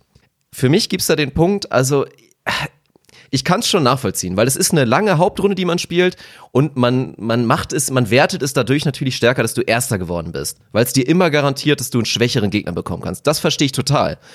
Ich finde es aber, es nimmt den, den Playoffs den Charme, weil für mich erzählt so ein Playoff-Baum einfach eine Geschichte. Und ich finde es persönlich geil, wenn dann so ein, wenn es diesen 1-8-Upset, den es beim Volleyball gefühlt nie gibt, beim Basketball gab es ihn ja auch wenige Male in den letzten Jahrzehnten, aber das ist einfach eine geile Nummer. Und dann ist es auch nur legitim dazu sagen, die klauen jetzt quasi den Seed und haben das Privileg durch diese geile Leistung jetzt auch gegen einen schwächeren Gegner zu spielen und nicht eben gegen das beste Team der Liga. Also ich finde das schade. Das nimmt so ein Team wie Düren dann eigentlich auch jegliche Chancen, noch weiterzugehen, weil ey, Berlin raushauen, dann nach und noch Friedrichshafen raushauen, müssen wir nicht drüber reden, das ist unmöglich eigentlich, das kann kaum passieren. Und ich finde das, also ja, ich finde es ich find's nicht so gut. Ich bin gespannt, was ihr dazu sagt. Ich würde es gerne anders sehen. Ich kann die Argumente dafür natürlich verstehen, weil du die großen Mannschaften ein bisschen schützen willst. Ey, aber das gehört dazu. Das sind Playoffs, Mann. Zu Playoffs gehört dazu, dass du dann halt einfach auch mal rausfliegst. Durch so eine komische Geschichte. Meiner Meinung nach. Definitiv, vor allen Dingen, weil du, also die spielen ja auch Serien. Es ist ja auch nicht so, dass man dann sagt, okay, ein Spiel könnte ein Lucky Punch sein, Tagesform, dass man, äh, dass man das dann natürlich so ein bisschen korrigierend eingreifen müsste. Vor allem andersrum, sagen wir mal, Hersching kommt weiter, dann kriegt Hersching, nachdem sie die zwei geschlagen haben, Ja. die dann- Eins im Anschluss, Ja, dann kriegen sie im. Halbfinale Ja, was ist und das? äh, dann vielleicht den vermeintlich leichtesten Gegner im Finale. Wenn man das so weiterspinnt. Wenn man, ja. das, wenn man das so weiterspinnt. So, Man, das, Das es nicht kann ja nicht- im kann ja Normalfall, nicht- vor allem in der. Best-of-Five-Serie dann nicht, aber es ist schon, ah, also ich Ja, meine, aber dann gib ihnen doch jedenfalls die Chance. Darum geht's ja. Ja. Der normale Fall ist, und das siehst du auch in anderen Sportarten, auch in der NBA, dieser 8-Seed, der diesen Upset in Runde 1 gemacht hat, der wird nicht Champion. Das passiert Nein, nicht. das passiert nicht, das Aber stimmt, gib ja. ihnen doch jedenfalls den Vorteil und die Möglichkeit, ein Spiel zumindest ein bisschen näher wieder auf Augenhöhe zu haben. Ja. Also ich finde, die Notwendigkeit gibt es einfach nicht für diese Regel. Seh Du könntest bei diesem normalen Baum bleiben und dann bleibt es auch übersichtlich, dann bleibt es verständlich. Ich meine, mein Gott, wir sind alle Leute, die sich viel mit dieser Liga beschäftigen und wir haben es auch nicht gecheckt. Also was sollen denn die Normalos sagen? Ja, Was dann erklär doch, warum sagen, ich, warum ich mich bei diesem, bei diesem Titel Los, Los äh, im Halbfinale so, Ja, hab, ja, so ja. hab verwirren lassen. Ja, also ja, war sowieso nicht sonderlich viel weiter gedacht, ja. Aber äh, also halte ich nicht, also halte ich nicht viel von. Wenn ich, in, wenn ich über drei Spiele äh, äh, Seed 1 schlage, dann bin ich zu dem Zeitpunkt scheinbar besser. Und dann habe ich mir das auch verdient. Sehe ich genau, absolut genauso, ja. ja. Also ich erstmal bin ich, finde ich, sollten wir das mal auf unseren Social Media Kanälen auch mal erfragen. Würde mich mal interessieren, wie das alle draußen sehen. So, das finde ich ganz Ja, interessant. aber Ich fand gerne, auch- gerne Feedback dazu. Also wir Nee, lass, uns mal, lass uns das mal wirklich in einem Post mal, das finde ich Ja. interessant. Auch die, diese Quali-Sache von den, von, den, von den deutschen Beach-Nationalteams.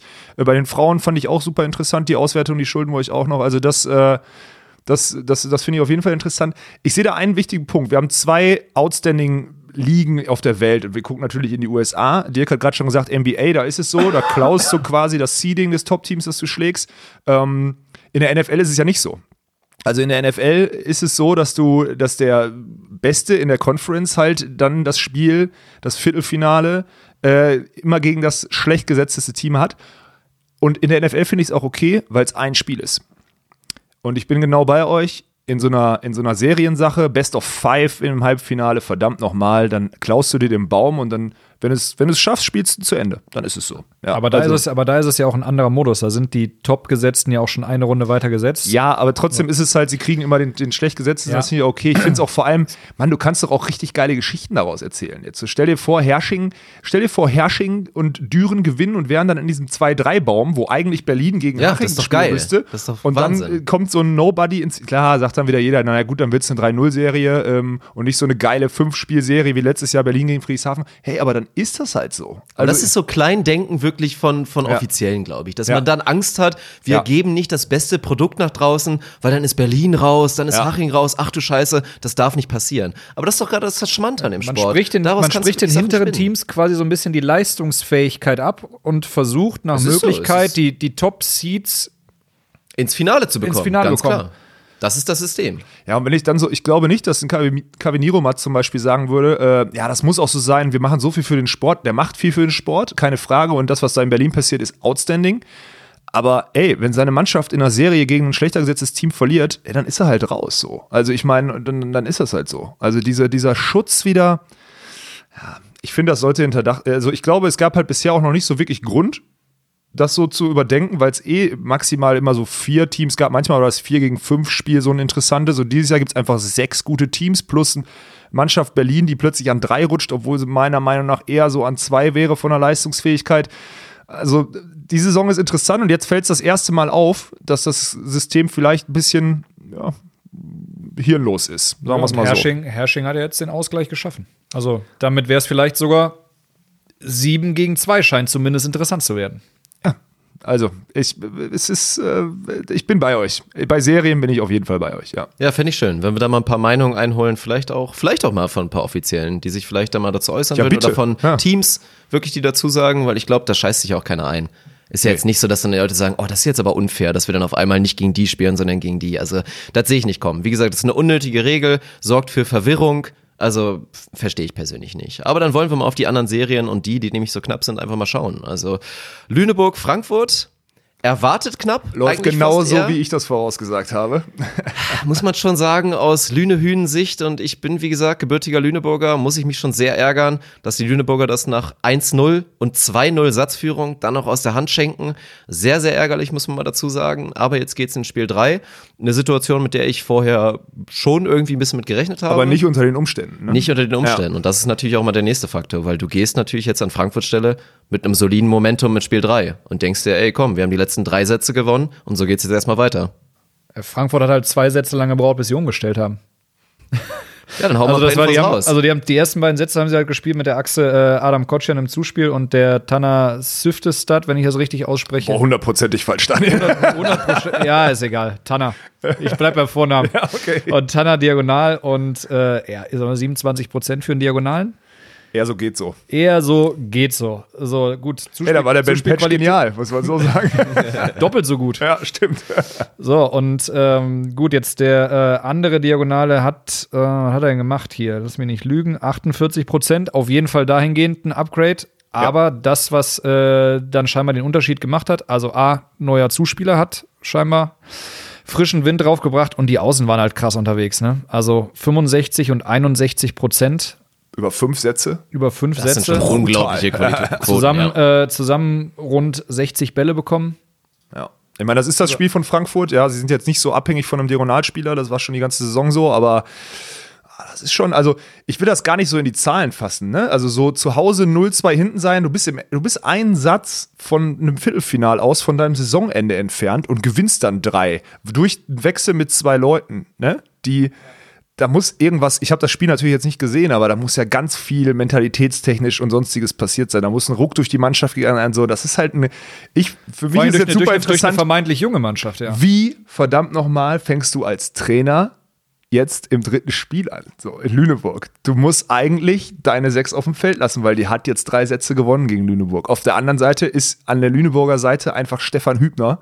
Sorry, der Mann hat Volleyball verstanden, wie ich sage, kaum oder vielleicht sogar kein anderer in Volleyball Deutschland. Der Mann der studiert Volleyball, der nimmt so viel wahr. Ich habe ja selber mal die Chance gehabt, ein bisschen unter ihm zu trainieren. Wahnsinnstyp. Kam in Wäre der auch mal ein geiler Gast. Also das ist ein Ziel für mich, dass wir Stefan Hübner irgendwann mal als Gast im Podcast haben. Boah, wir haben auf jeden Fall Lüneburger Zuhörer und auch Leute, die den kennen. Äh, ich habe aber auch die Nummer sogar noch in meinem Handy. Ich werde ihn da mal, ich werde ihn da mal, also das wäre für mich auch eins der Highlights, muss Ja. ich ganz klar sagen. Ja, Dann werden wir also- natürlich mal alles eingehen, Trainerphilosophie mal ein bisschen vergleichen. Das wäre ein richtiges Highlight. Ja. Aber ja, wie Lüneburg reagiert, ist für mich auch ein spannendes Thema, weil da sehen wir etwas, was für mich in Lüneburg gar nicht so unbedingt so typisch ist. Also ein Ryan Slater, der Diagonale von Lüneburg, macht ein Riesenspiel in Spiel 1. Beim 3-1-Sieg, 43 Angriffe, 27 Punkte, 31 Punkte insgesamt, mit Abstand, der, mit Abstand der Topscorer. Und ähnliches haben wir dann halt auch in Spiel 2 gesehen. Da war auch wieder ein Ryan Slater, der super funktioniert hat, wieder den Großteil der Angriffe bekommen hat. Aber es sind so ein bisschen die Außen, glaube ich, die nicht ganz drin sind. Also ein Die Cody Kessel ist drin, ne? eigentlich eine Bank, eine Ja. absolute Bank, hat sich auch wirklich komplett etabliert, ist für mich auch ein sehr, sehr guter Spieler, auch in der Annahme wahnsinnig stark geworden, pritscht da eigentlich alles weg. Aber der Raymond Cheto, den ich auch im Pokalfinale gesehen habe, für mich ein geiler Spieler von den Anlagen, gefällt mir extrem gut. Ist so ein Mann, der, glaube ich, bisher noch nicht ganz so drin ist, wie es hätte sein können. Und da bin ich gespannt, ob Lüneburg so ein bisschen wieder den Fokus auch legt, ey, wir wollen auch mal langsam wieder unsere Mitten reinbekommen, weil die gehen langsam auch wieder, die gehen ein bisschen unter bisher. Und ich habe ja schon drüber gesprochen, wie sehr, wie gut mir die Mitten gefallen eigentlich bei Lüneburg und ob man das jetzt weiter sieht. Ob man sagt, ey, im Zweifel, wenn der Ryan gut drauf ist, dann geht der Ball da halt hin. Oder ob man versucht, das Spiel wieder so ein bisschen zu, zu entzerren und zu sagen, komm, wir verteilen den Ball wieder ein bisschen mehr. Also das Spiel hätte ich jetzt auch echt gerne mal, ich hatte heute leider auch keine Zeit, sonst hätte ich es mir irgendwie nochmal äh, im Internet nochmal angeschaut, weil da würde ich echt mal gerne, also ich hätte dann auch stumpf nur Ende zweiter Satz und dann ab Anfang Satz 3 geguckt, um mal zu sehen, was da so passiert ist und was so die Gründe waren, warum dieses Spiel so weggeht. Ähm, boah, da bin ich, da bin ich echt gespannt. Da muss ich ehrlich sagen, ohne dieses Spiel geguckt zu haben, kann ich da auch gar keinen Tipp für das dritte Spiel geben. So. Also ich, schwierig. Ich weiß nur, dass Stefan Hübner auch von der Mentalität her und sein Trainerteam drumherum mit einem erfahrenen Bernd Schlesinger und so, die werden schon eine Idee und ein, eine Gegenantwort haben. Also Frankfurt darf nicht denken, ja, wir haben jetzt gefunden und wir sind jetzt besser und gewinnen jetzt jeden Satz. Das glaube ich nicht. Da wird jetzt, also das wird ein richtig interessantes Spiel. Da bin ich auch gespannt drauf, ey. Krass, dass wir so eine, so eine spannende, also Viertelfinals, Leute, ne? Das ist, Ja, ja, also wirklich eine enorme Anzahl an Tiebreaks, an engen Serien. Ich glaube, wenn man die in die Historie reinschaut, dann wird man das in den letzten Jahren nicht allzu oft finden. Also von daher, ja, schaut bloß zu. Jedermann. Also ich glaube, Leute, die uns zuhören, müssen wir keine Sorgen machen, dass die jetzt nicht die Playoffs gucken, aber das sollte das Ziel sein, das jetzt noch akut so, so sehr wie möglich zu verbreiten, weil das ist wirklich geiler Sport, den wir da gerade sehen. ja, das stimmt. Ja, die nächste Serie, wie gesagt, wir haben eben schon drüber gesprochen.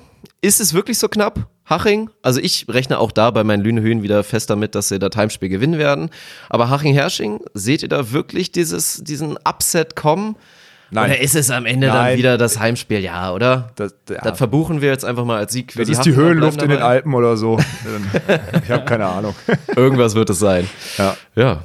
Gut, dann haben wir das geschafft und sind jetzt bei deinem Expertenbereich, Alex, weil das, was dich jetzt auf Platz 1 gebracht hat im Tippspiel, sind die Damen. Sind die Damenserien und auch da müssen wir jetzt gleich live mal reinschauen. Da passiert ja auch noch ein bisschen was heute. Oder ist sogar schon was passiert. Hatten wir schon, schon ein spannendes Spiel und wollen jetzt mal auf die Damenserien wechseln. Und ich glaube, ja, also habt ihr ein Spiel, worauf ihr richtig Bock habt? Wollen wir anfangen? Eine Serie?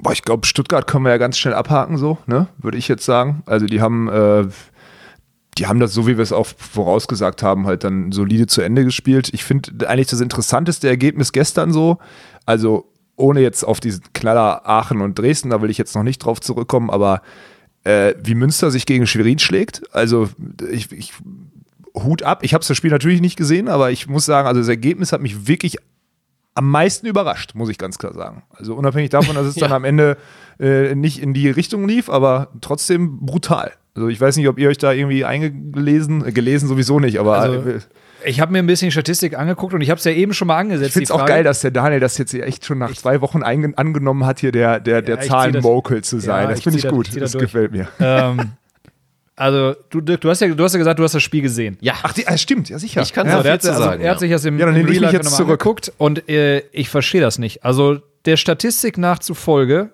sehe ich nicht, also Münster, Münster 31% Angriffsquote insgesamt, 20 Fehler, doppelt so viel, über doppelt so viele Fehler wie Schwerin. Ähm, ey, wo, wa- wann haben die Punkte gemacht? Und Das war vor allen Dingen in Satz 1 und Satz 2. Und das ist natürlich, kannst du mal so sehen, waren die Münsteranerinnen so stark oder war Schwerin im Zweifel so schwach? Erstmal, wenn wir bei der Statistik bleiben, dann spricht relativ viel dafür, dass Schwerin in den ersten beiden Sätzen so schwach war, weil was eklatant war, die Annahme Schwerins. Also, natürlich, Münster hat auch radikal aufgeschlagen, aber wir sehen hier in Zahlen, 23% positive Annahme in Satz 1 und das muss man mal erklären, das ist desaströs und gerade für Schwerin, die mit so erfahrenen Spielern, mit einer Pogani, Nationalspielerin, mit einer Jennifer Gertis, Nationalspielerin, die in der Annahme eine Bank ist, also wirklich ganz, ganz schlimm. In Satz 2 30% positiv. Auch wirklich kein, kein guter Wert. Und dann geht das Ganze aber in Satz 3, 4 und 5 dann wieder nach oben. Dann reden wir von 67 Prozent, 57 Prozent, 55 Prozent. Dann stabilisiert sich eine Mannschaft und dann holen die das Ding hinten raus einfach. Aber man muss sagen, und da die Münsteraner, und wir haben es erwähnt, wirklich in, in unserer Prognose-Episode, die haben einfach wirklich diese, diese Jugendlichkeit, haben die versprüht auf dem Feld. Also die sind das da war aus dem Wahnsinn. Startblock gekommen wie Das wie, war die- wie Wahnsinn. die Und Tiere, um es nochmal zu betonen, vielleicht auch Leute, die die Episode nicht gehört haben. Luisa Keller, halb diagonal, halb außen gespielt. Also erstmal das Münster total verrücktes System. Ja. Spielen mit einer teilweise annehmenden 17-jährigen Diagonalen, spielen mit einer Lina Alsmeier, 18, Hauptangreiferin, spielen mit einer zweiten nominellen Libera als Außenangreiferin, Linda Bock, 18 Jahre und selbst Marie Schölzel, die ja auch schon Nationalmannschaftserfahrung hat, auch erst 21, haben die die da einfach überrannt. Mit einer überragenden Annahmeleistung, das muss man mal dazu sagen, mit natürlich auch Annalisa Thomsen, die ich habe gehört, sogar aufhört. Also das war vielleicht ihr letztes Spiel in der ersten Liga und da ein überragendes Spiel Ich abgeliefert hat in gehört. Annahme und Abwehr. Ja. Hat sich dann auch, auch nochmal mit der Silber-MVP-Medaille belohnen können. Überragend. Und dann natürlich auch mit einer Linda Bock, die als, wie gesagt, zweite Libera einfach eine sehr, sehr gute Annahme geliefert hat und dann Lina Alsmeiler wirklich da viel, viel Raum weggenommen hat. Die konnte sich auf ihren Angriff konzentrieren und das war auch stark. Aber da Abwehr, Annahme, wirklich verbunden mit diesem radikalen Aufschlag, war der Schlüssel. Die haben in Schwerin in den ersten beiden Sätzen komplett aus ihrem Tempospiel rausgenommen. Diese Tempopässe von der Denise Hanke auf eine Gertis, auf eine, auf eine Drefniok, das war kein Faktor, weil es einfach nicht ging. Weil es entweder ein Punkt war, ein Ass war oder so eine schlechte Annahme war, dass eine Denise Hanke baggern musste. Also es war wirklich enorm. Und das dann auch noch mit einer Abwehrleistung kombiniert. Wie gesagt, zwei Liberas auf dem Feld. Wenn die Denise Hanke bei acht Angriffsversuchen nur einen Punkt macht, dann, Dann weißt du, glaube ich, ja. und kein Fehler. Nicht irgendwie, dass sie ins Netz gehauen hat ins Aus, sondern sieben abgewehrte Bälle von Denise Hanke als Linkshänderin da vorne, die das Ding da reinkloppt, dann weißt du, glaube ich, was da los war in der Abwehr. Also überragende Leistung von Münster, aber, das haben wir auch in der Prägnose-Episode gesagt, kann so eine junge Mannschaft einfach nicht halten. Und das ist dann auch passiert. Dann bricht eine Lina Alsmeier auseinander, Münster. Also das ist, ist, das ist einfach so. Das können die jungen Spieler das Niveau einfach nicht halten. Da kamen auch Fehler und gerade in Satz 5 war es dann auch der Faktor. Ich habe grob mitgezählt. Ich glaube, es waren von den jungen Angreiferinnen im fünften Satz fünf, sechs direkte Angriffsfehler und das ist dann zu viel. Und das, das, das fünf, vier? Vier. Ach, Daniel, also Ihr müsst das manchmal. mal sehen hier, das ist echt geil, wie schnell der dann irgendwelche Arme hebt und uns da aushilft, weil wir wieder so ungefähr schätzen und der und unser, unser Zahlenmokel da drüben sitzt da. Oder und- sagen wir äh, mal Finger. Angriffe, die vielleicht, also ja, die, die auf Erfahrung und fehlende Erfahrung zurückzuführen sind. Also das war dann letztendlich der Faktor. Konnten sie nicht halten, das Niveau. Und Stich, Stichwort Annahme, Annahme war ja gerade bei Schwerin der Punkt. Und da frage ich mich jetzt, ähm, also die Auswechslung von ähm, ähm, Mackenzie Adams war ja mit einer, einer der Schlüsselpunkte, weil danach durch, oh, kannst du den anderen Namen aussprechen?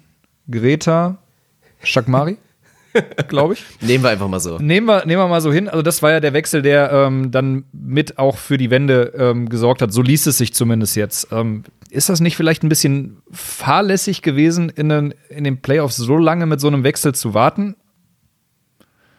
Aber die Annahme war ja im ersten Satz schon deutlich schlecht. Und Ja, die war desaströs, wie gesagt.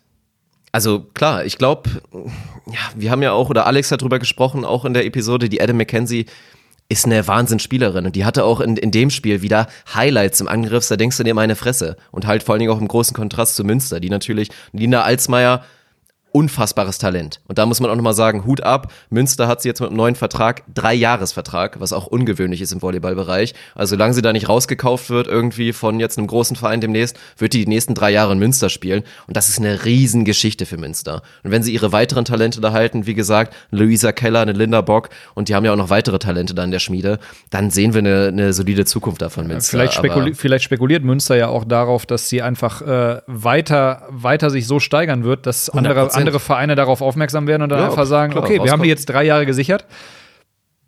Die kann theoretisch jemand anders kaufen. Ist ja für sie dann natürlich auch ein weiterer Karrieresprung, den man Ja. ihr mit Sicherheit gönnen wird. Aber das kostet dann halt. Ja, Und aber das dann, ist, äh, und das das, kann dann ja auch weiter wieder in, in, in Ausbildung, in andere Spieler und Ja. in, in, in Jugendarbeit wieder zurückgeführt werden. Also Ja, also das ist dann letztendlich Win-Win. Du kannst so eine Spielerin längerfristig an Münsterstelle, glaube ich, nicht halten. Ich sehe da, wie gesagt, eine neue Nationalspielerin und auch jemand, die vielleicht mal eine Größe werden könnte. Also unglaubliches Potenzial. Die einzige Schwäche ist im Zweifel natürlich noch die Annahme. Aber da hat Münster aktuell halt durch die Verletzung von Ivana Wanjak, die ja ausgefallen ist als Nationalspielerin, haben sie halt da umgestellt und gesagt, ja komm, dann stellen wir zwei Liberas neben die Lina Alsmeier, die dann da alle Freiheiten hat. Und wie gesagt, sie ist sehr jung und konnte über fünf Sätze ihr, ihr Niveau jetzt nicht konstant abrufen. Aber das ist eine, eine Riesengeschichte für Münster. Und ich glaube, die haben sich wirklich, also pff, mehr erhobenen Hauptes geht nicht, wie sie sich da verabschiedet haben. Und haben da auch ein dickes Lob, ein fettes Lob von Schwerin bekommen. Das war nicht nur, weil Schwerin schlecht war, das war einfach stark. Das war eine starke kämpferische Leistung mit natürlich Defiziten, weil wie gesagt, wenn dann eine Mackenzie mal ihre rechte Schulter da auspackt, dann weißt du auf einmal, oh, das ist irgendwie doch hier nochmal anderer Sport im Vergleich zu ein, zwei anderen Angreiferinnen da, die bei Münster rumlaufen. Aber das war schon schön zu sehen. Also ein schönes Spiel und ich glaube letztendlich eine schöne Geschichte für Münster. Jungs, Respekt, ihr wart gut vorbereitet auf das Spiel. Hut ab. ich war kurz weggenickt, aber stark. Stark von euch. ja, so, so lange kriegen wir den Alex selten still. Stimmt, aber ich, das, war auf, das war wirklich, äh, habt ihr abgeliefert.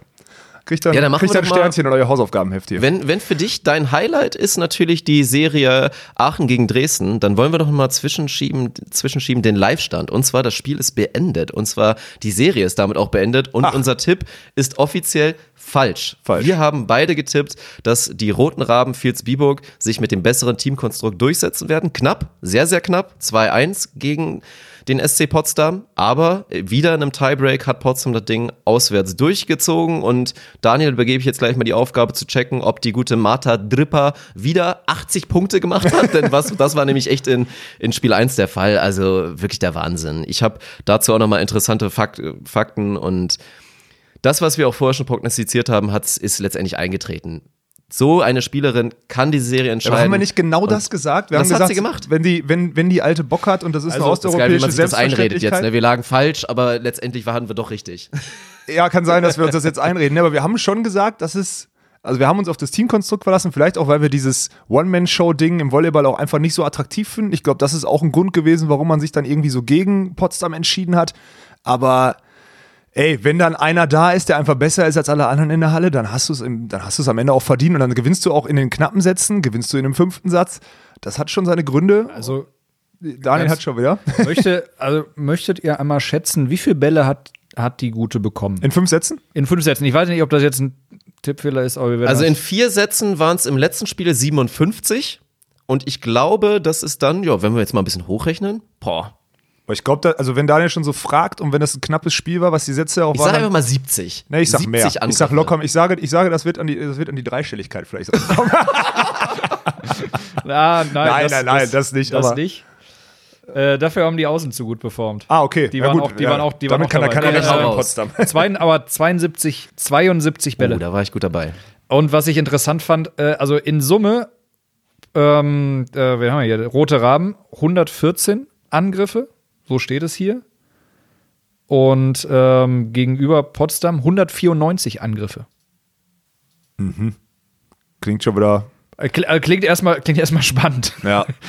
Weiß ich nicht, also haben die, haben die äh, Ja, auf der Abwehr und nochmal, auf der Abwehr und Ja, nochmal. entweder Overpass in der Abwehr, Overpass in der Annahme oder Blocksicherung. Das würde so eine, so eine doppelte, also das sind die Ja. Faktoren, warum man eine, Angriff, eine Mannschaft ganz viel mehr angegriffen hat.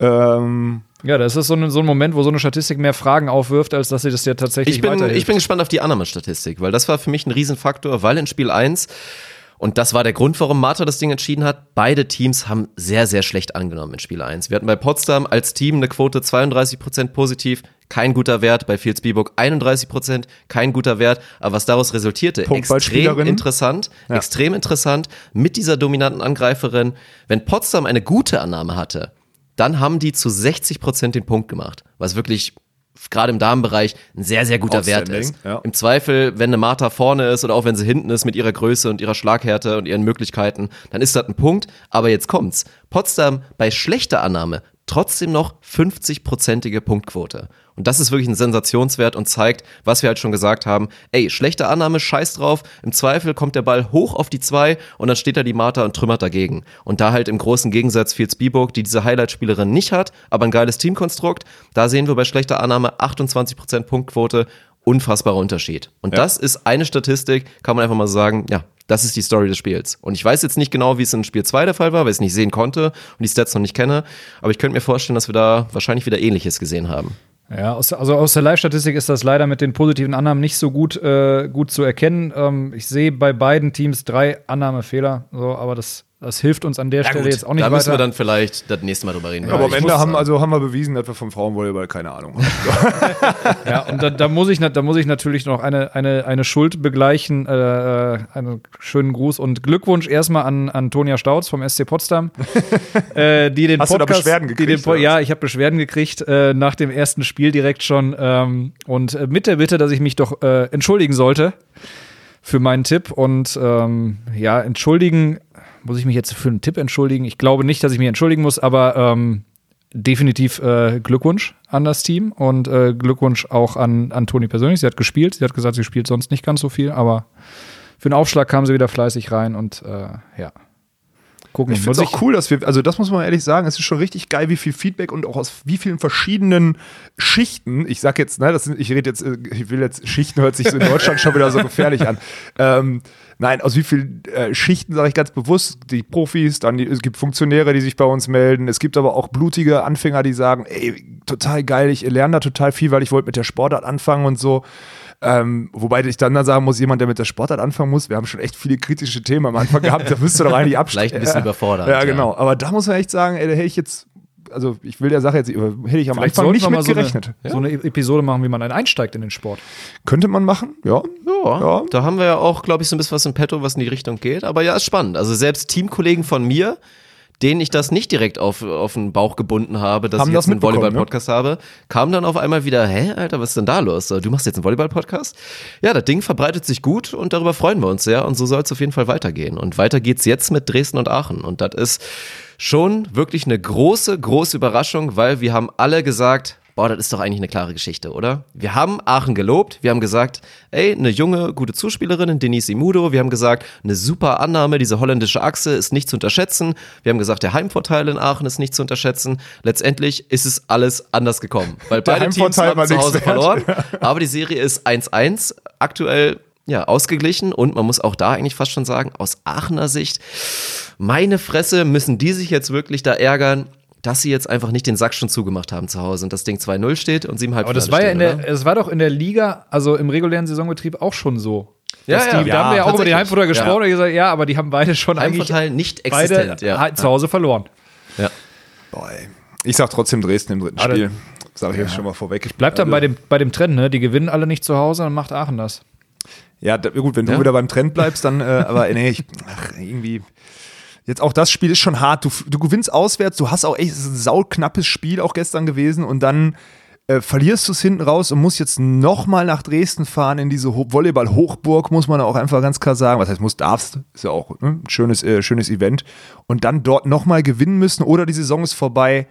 Du hast schon gesagt, junge Mannschaft, mh, sehe ich kritisch. Also klar, die können auch so eine All-In-Charakter fahren, aber spätestens, wenn es dann wirklich kurz vor Gewinn ist, dann denkt man schon darüber nach, cool, wir können jetzt hier ins Halbfinale einziehen. Und das macht halt die Playoffs dann aus und dann Ja. setzt sich halt am Ende meistens doch noch das Top-Team durch. Kann so. ich nachvollziehen, aber ich glaube und ich habe das Gefühl, dass Dresden nicht so abgebrüht ist, weil ich sehe da ein ganz, ganz großes Problem im Umgang mit Druck. Und das ist bei Oh, Dresden jetzt, schon. oh, der Herr Funk lädt sich heute aus dem Fenster. Ja, also es ist, es ist die ganze Saison schon so. Dresden läuft ihren Erwartungen hinterher. Dresden hatte hohe Erwartungen in allen Bereichen, Ja, im Pokal, im, im inter- internationalen Bereich, in der deutschen Meisterschaft. Sie wollten Meister werden, sie wollten pokalweit kommen, sie wollten auch international sich gut schlagen. Im Pokal relativ schnell rausgeflogen, international direkt rausgeflogen und dann war klar, okay, dann werden wir halt Meister jetzt. Jetzt haben wir vollen Fokus auf die jetzt hier die nationalen Bereich und jetzt attackieren wir komplett. Und jetzt haben sie Druck und müssen erstmal im Viertelfinale die Kuh vom Eis holen. Und ja, genau, und jetzt Okay, haben ja, sie fast ja. schon verloren in Spiel 2 Ja. und haben jetzt da echt ein pikantes, brisantes Heimspiel da wirklich vor der Nase. Und da mache ich mir ein bisschen Sorgen. Und ganz ehrlich, also ich muss zugeben, ich hatte von Dresden auch noch nicht so viel gesehen. Ich habe jetzt einiges aus Spiel 2 gesehen und ich bin echt ein bisschen enttäuscht. Also für mich, das sind heute ja, also das ist, hart, hier. das ist ein hartes Wort, tut mir leid. Also auch für einen aus der Oberliga kommenden Volleyballspieler als Quereinsteiger, aber ich sehe da sehr sehr gute Einzelspielerinnen. Ich sehe aber kein inspiriertes leidenschaftliches Team. Das fehlt mir. Und das fehlt mir vor allen Dingen im Vergleich zu vielen dieser Teams. Zu einem Team, auch teilweise wirklich schlechteren Teams, Münster, jetzt auch Aachen und so weiter, die da aber einfach puren Esprit auf den Feld, aufs Feld bringen. Und da sehe ich bei Dresden das ein kleines bisschen anders und ich glaube, dass es schwer ist für die jetzt wirklich. Und ich glaube nicht, dass die das so locker abschütteln können und nicht mit dieser Nonchalant einfach sagen, ey komm, wir sind das besseres Team, Heimspiel, wir gehen jetzt ins Halbfinale. Also da mache ich mir ein bisschen Sorgen und deswegen rechne ich da den Aachnerinnen wirklich was aus. Ja, gut, gut argumentiert, Dirk. Ich bin, ja, also ich habe mich nicht so viel mit Dresden beschäftigt. Ich kenne die Einzelspieler, wenn du sagst, da fehlt der Spirit ein bisschen, dann äh, sage ich trotzdem Dresden gewinnt. Ja, das ist doch, das ist doch okay. ja. Dann bin ich jetzt gespannt. Konnte ich dann zumindest Daniel ein bisschen überzeugen oder, oder bleibst du auch ganz klar bei Dresden? Daniel geht ja mit dem Ah, Trend. du gehst mit dem Ja, Trend, ja, ich muss dich gar nicht ja- überzeugen. Ich musstest Ist du ja nicht überzeugen. Ich war doch bei Dann sind wir Aachen. 2-1 bei Aachen. Wir sind 2-1 bei Aachen. Alle gegen Alex wieder. Mein Gott, ey. Wieder einen schönen hier- 180er gemacht. Nur, nur Alex bleibt sich treu. Das Ja. ist doch auch wieder ein Ja, Leitmotiv ich- des Podcasts. Zieh mein Ding hier eiskalt durch, ne? Das ist ja. Ja, der Frauenexperte, du bist doch, bist doch gerade führend. Leute, ich will noch mal, ich bin Führender im Tippspiel. Ich wollte es noch mal sagen. Ja? Ja, dann haben wir das Ding noch wieder solide abgebunden jetzt hier, was das Playoff-Update anging. Wir müssen dazu sagen, wir können nicht ganz sicher sein, wann wir das nächste Mal drüber sprechen. Also macht euch jetzt, seid nicht enttäuscht, wenn jetzt nicht nächste Woche direkt wieder ein Playoff-Update kommt, weil die beiden Männer, die hier vor mir sitzen, werden im April sehr viel unterwegs sein. Da steht so ein Trainingslager an, da stehen noch ein, zwei andere Sachen an. Podcast kommt trotzdem, macht euch keine Sorgen, da haben wir schön reingehasselt, haben wir vorgearbeitet, werden wir euch Woche für Woche weiter mit Content ja, ein bisschen begnügen. Und Das- wir haben ja auch eine technische Lösung, Genau. die wir äh, auch im Ausland nutzen Ja, können. also vielleicht da dann ein kleines Update nochmal. Zumindest so halbe Stunde, Stunde können wir uns auch da nochmal nehmen. Aber Gerne. ja, auf jeden Fall. Ja. Aber wir können es leider nicht ganz so machen, wie wir uns das vielleicht wünschen würden, wenn die beiden Jungs nicht so busy Ja, wären. ich habe irgendwie Jet so, Lifestyle also es gibt ja so, das Problem ist halt, der Podcast, der ist nicht ganz so lukrativ wie jetzt äh, Profi-Beachvolleyball spielen. Deswegen muss ich leider noch ein bisschen mehr in den, Beach, Profi-Beachvolleyball ist lukrativ. Das sind jetzt lukrativer auch als, als Neuigkeiten für mich. Also lukrativer als in, äh, Podcast, wo Der man Alex- erstmal sehr viel rein investiert an Zeit und an Geld. Der ist kann sich doch Fall. sonst kaum Eis leisten nach dem Turnier. Ja, ja, von dem Preisgeld, was ich da so. verdiene. Ja, das stimmt. Ja. Ja gut, also ich meine, also ich sag mal so, im Beachvolleyball bin ich im Plus in meiner Karriere und in dem, äh, mit dem Podcast sind wir, Im Podcast sind wir ein Da bisschen. sind wir sind wir aktuell 4 satt im Minus, ja. Das, das muss man so sagen. Zeit aber auch, und auch geldtechnisch. aber, aber auch da werden wir dran arbeiten. Also Sponsoren, nein, Quatsch. wir werden mal schauen. Und jetzt, ja, wir sind durch mit dem Volleyball-Talk und werden jetzt einfach mal straight auf unsere Off-Topic-Rubrik kommen, die wir jetzt eigentlich schon mehrmals so halb mit drin hatten. halb mit drin, halb Inhaltlich. missbraucht. Aber jetzt ist sie offiziell mit dabei und wird uns auch begleiten in den nächsten Wochen, in den nächsten Monaten. Sie nennt sich, weißt du, was ich eigentlich richtig scheiße finde? Und natürlich habe ich dazu auch einen kleinen schönen Einspieler gebastelt und den hören wir uns einfach mal direkt an. Boah, Jungs, wisst ihr eigentlich, was ich richtig scheiße finde? Es ist mir scheißegal. Ja, und weil, wie gesagt, Alex, da hat er selber schon erklärt, etliche Themen hat wirklich, über die er sich auslassen kann. Aber auch Daniel und mich mit, wird man da in der Rubrik demnächst mal ja, stellvertretend hören. Ich hab, man hat euch ja heute schon gehört in der Ich wollte Rubrik. gerade sagen, ja, auch wir regen uns teilweise mal auf. Das ist nicht nur Alex Job. Aber heute darf er die Premiere feiern und von daher übergebe ich jetzt einfach mal direkt. Was findest du denn heute mal so richtig scheiße? Ich, wenn ich jetzt einfach stumpf antworte, müsste ich sagen E-Sports. ähm, Okay. Ich finde E-Sports nicht scheiße. Ich finde das okay, dass man, dass man Computerspiele spielt und dass man da viel Zeit rein investiert, Leute. Aber ich habe Anfang der Woche gehört, dass es Stimmen gibt, die erwarten, dass das zeitnah olympisch wird. Ey, das ist für mich gegen jed jeden ethischen Grundsatz von Sport und vor allem von den Olympischen Spielen. So, das ist, das finde ich scheiße. Also Menschen, die das verlangen und das auch nur aussprechen, sie auch nur im Kopf haben, das finde ich scheiße. Ja. Ja, okay, das ist ein pikantes Thema. Also ich glaube, gerade bei der Jugend wirst du vielleicht da ein bisschen Kontra bekommen aktuell, weil da E-Sports natürlich eine Riesengeschichte ist. Ich sehe das persönlich auch ein kleines bisschen anders. Also ich bin voll bei dir. Olympisch niemals. Hat er Bitte nichts nicht. zu suchen. Nein, Aber ja. hat Dann E-Sports sollen die ihre eigenen, dann sollen die ihre eigenen, ja, ihre machen eigenen sie Olympischen auch. Spiele machen sie auch. Die machen auch in allen Bereichen ihre Weltmeisterschaften. Da musst du dir keine Sorgen machen. Aber bei den Ja. Olympischen Spielen hat es nichts zu suchen. Da sind wir uns einig. Problem sehe ich eher, hat es seine Legitimation, weil viele Leute es unterhaltsam finden und weil es viele Leute gerne schauen, Leuten beim Videospielen zu gucken. Und das ist ja auch, muss man sagen, auf allerhöchstem Niveau. Und da ist auch Hand, Auge, Koordination, alles clever sein. Da sind viele, viele Fertigkeiten, die du brauchst, um da gut zu sein. Hat es die Legitimation? Ja. Ist es blöd, aus Volleyballer-Sicht zu sehen, dass da auch jemand, Thema Fortnite, was gerade ganz aktiv ist, dass es da einen Streamer gibt, der nennt sich Ninja, der teilweise in einem Monat mehr als eine Million verdient hat, damit, dass er professionell im Internet sein Spiel für Leute zeigt. Ja, das ist ärgerlich, aber für mich ist das nicht ein Problem des E-Sports. Ich gehe da eher wieder, dass wir halt das große Problem haben, ja. Volleyball hat es halt nicht geschafft, sich so attraktiv zu vermarkten und dann ist, der, ist das Ärgernis da so riesig. Also ich, ich gehe da ein kleines bisschen gegen und also da bin ich auf keinen Fall dabei, dass ich sage, ich, ich finde E-Sport scheiße. Nee. Na, ich, wie gesagt, ich finde ja, E- ich verstehe ja und ich verstehe sogar, dass das auch von der, gerade jetzt im, in, den, in der letzten Generation mit den Möglichkeiten, die man da hat übers Internet und so. Und ich habe auch mal ein, ein guter alter Freund von mir, hat damals irgendwann mal in so einem Rollenspiel eine Gilde geleitet und er meinte, er hat da so viele Skills. Ja, es ist wohl wirklich anspruchsvoll, so eine Gilde zu leiten. Du musst viel organisieren, du musst absolut verlässlich sein, du musst immer erreichen. Das ist, ich, ich will, dem, will der ganzen Sache nichts absprechen. Aber ich sehe halt da einfach, im Hinblick darauf, dass unsere Kinder heutzutage keinen Ball mehr fangen können und äh, keine Ahnung mit 20 Haltungsschäden hoch 1000 haben, äh, sehe ich das einfach kritisch, dass das so gehypt wird und dass es jetzt Leute gibt und das sind ja jetzt, das ist kein E-Sports-Typ, der sagte, warum werden wir nicht olympisch, sondern das sind, ich, ich habe leider den Artikel, ich weiß nicht mehr, ich kenne die Namen nicht mehr, aber wenn das Leute aus der Politik sind oder was auch immer oder, oder wirklich der Verband, dieser Welt-E-Sports-Verband sich hinstellt und sagt, hey IOC, wir sind groß, wir gehören dazu, ey, da platzt mir wirklich der Kragen so. Also ich bin E-Sports, ey, das gehört dazu, das gehört zu unserer heutigen Gesellschaft dazu. Ich habe früher, jetzt in letzter Zeit nicht mehr, ich habe früher auch viel FIFA und so gespielt. Diese ganzen Schießspiele, muss ich sagen, habe ich nicht gespielt, kann ich nichts von, also kann und will ich auch nicht. Aber gerade für Sportspiele habe ich auch viel, viele Stunden investiert. Und das kann ich auch akzeptieren. Das finde ich, finde ich auch völlig in Ordnung.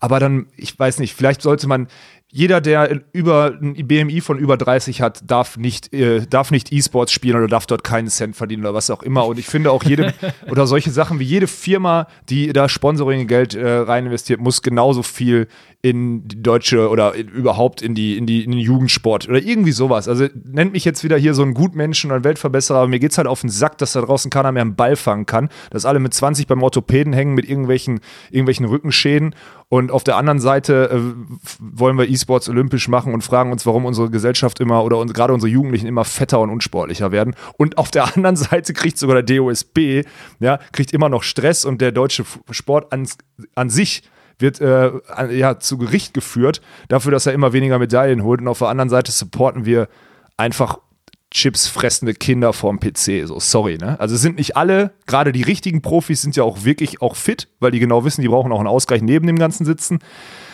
Aber bitte lasst eure Kinder in den Sporthallen und in Mannschaften. Das bringt tausendmal mehr Skills, als den ganzen verdammten Tag vorm PC zu sitzen oder vor einer Konsole. Ja, das steht, glaube ich, außer Frage. Und dass es gefährlich ist, da stimme ich dir zu, weil bei E-Sports ist halt einfach auch, und das gehört dazu, wenn du gut sein willst in irgendwas, dann musst du da wirklich reinhauen. Und wir reden nicht von zwei, drei Stunden am Tag spielen, wir reden dann von eher acht bis zehn Stunden am Tag spielen. Und da sind wir in einem gefährlichen Bereich, hast du vollkommen recht und natürlich auch für alle Eltern jetzt gerade zuhören, das ist dann der Punkt, wo man da wirklich intervenieren muss. Das sehe ich absolut genauso. Also gesunder Work-Life-Balance, was auch immer, natürlich mit Gesundheit noch mit bei. Also Schule sowieso, wenn du jung bist, aber Sport natürlich, das sehe ich auch persönlich sehr, sehr gefährlich. Also da hast du recht. Vor allem, du kannst halt, du kannst halt jeden anderen Sport im Normalfall kannst du halt in deinen Alltag integrieren. So, in dem Moment, wo du aber anfängst, professionell zu zocken, ist es häufig so, dass du deinen Alltag da drumherum baust. Und dann kennst du auch keinen Tag und keine Nacht mehr. Und ähm, dann. Ja, das ist in jeglicher Hinsicht. Ich meine, wenn, wenn, man, wenn man anfängt, sich einen Wecker zu stellen, wenn man sagt, okay, ich habe, äh, äh, da laufen Angriffe auf meine Insel und ich, äh, ich, ich, äh, ich, ich, muss im richtigen Moment die Verteidiger da, äh, da zusammensuchen und aufstellen.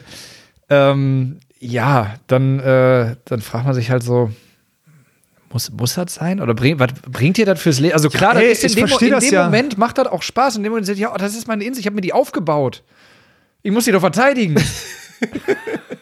Ja, nee, Leute, jetzt mal auch in einem sehr besonderen Segment. Also gerade auch so diese Spiele. Ich meine, der klassische, man hat so ein Bild, glaube ich, also jeder, der dem World of Warcraft was sagt, da hat man so ein Bild von Mensch, glaube ich, im Kopf, der dieses Spiel wirklich leidenschaftlich zockt. Es gibt da natürlich noch ganz viele andere Sachen, auch im Sportspielbereich. Ich glaube, Schalke hat sein eigenes E-Sports-Team. In der NBA hat inzwischen fast jedes Team sein eigenes NBA 2K-Team offiziell. In der Bundesliga ja auch. Virtuell, ja, ja, ja, ja, deswegen. Also das ist sehr, sehr relevant. Es ist relevant, weil es einfach Mode geworden ist. Es ist geil. Leute haben da viel Spaß dran, aber dass es gefährlich ist, ja, da sind wir uns, glaube ich, einig. Ja, dann, E-Sports ist scheiße. Nein, ich finde es einfach scheiße, dass es, also, dann ist es kein E-Sports. Dann ist es E-Entertainment oder was auch immer. Ich, ich habe keine Ahnung. Ich, ich irgend, also das mit Sport zu vermitteln und auch der Jugend da draußen so die Illusion zu geben, das ist, du bist dann Profisportler und du kannst an Ligen teilnehmen und so, das ist Betrug an die jüngste Generation und das ist scheiße.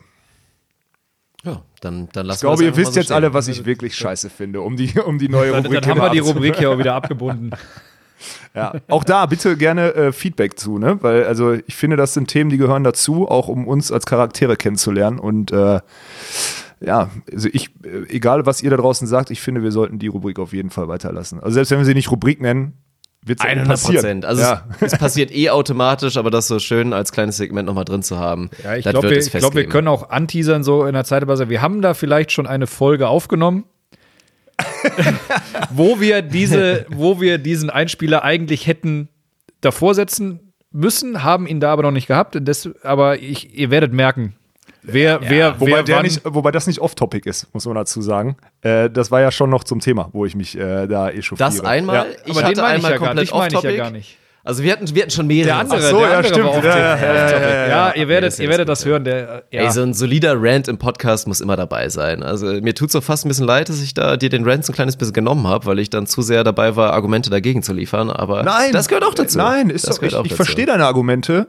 Ich bin halt, und ich kann das auch akzeptieren, dass man es geil findet aber man sollte halt im Zuge ja, dieses Werteverfalls und dieses, äh, dieses, diesem Gesundheitsverfall äh, sollte man da massiv gegenwirken. Und ich bin dann immer gerne einer, wenn ich eine negative Tendenz sehe irgendwo, dann bin ich halt aus Protest erstmal ganz weit von dieser Tendenz ja. weg, einfach nur mal einen Gegenpol zu platzieren und äh, genau so bin ich da ist auch. Und jetzt äh, müssen wir gleich auch Schluss machen, weil ich muss dringend zu Hause noch eine Runde FIFA spielen. Ja, aber ich finde es ich find's spannend bei dem Thema ist ja auch immer, viele Leute können es einfach nicht nachvollziehen. Und ich war genauso.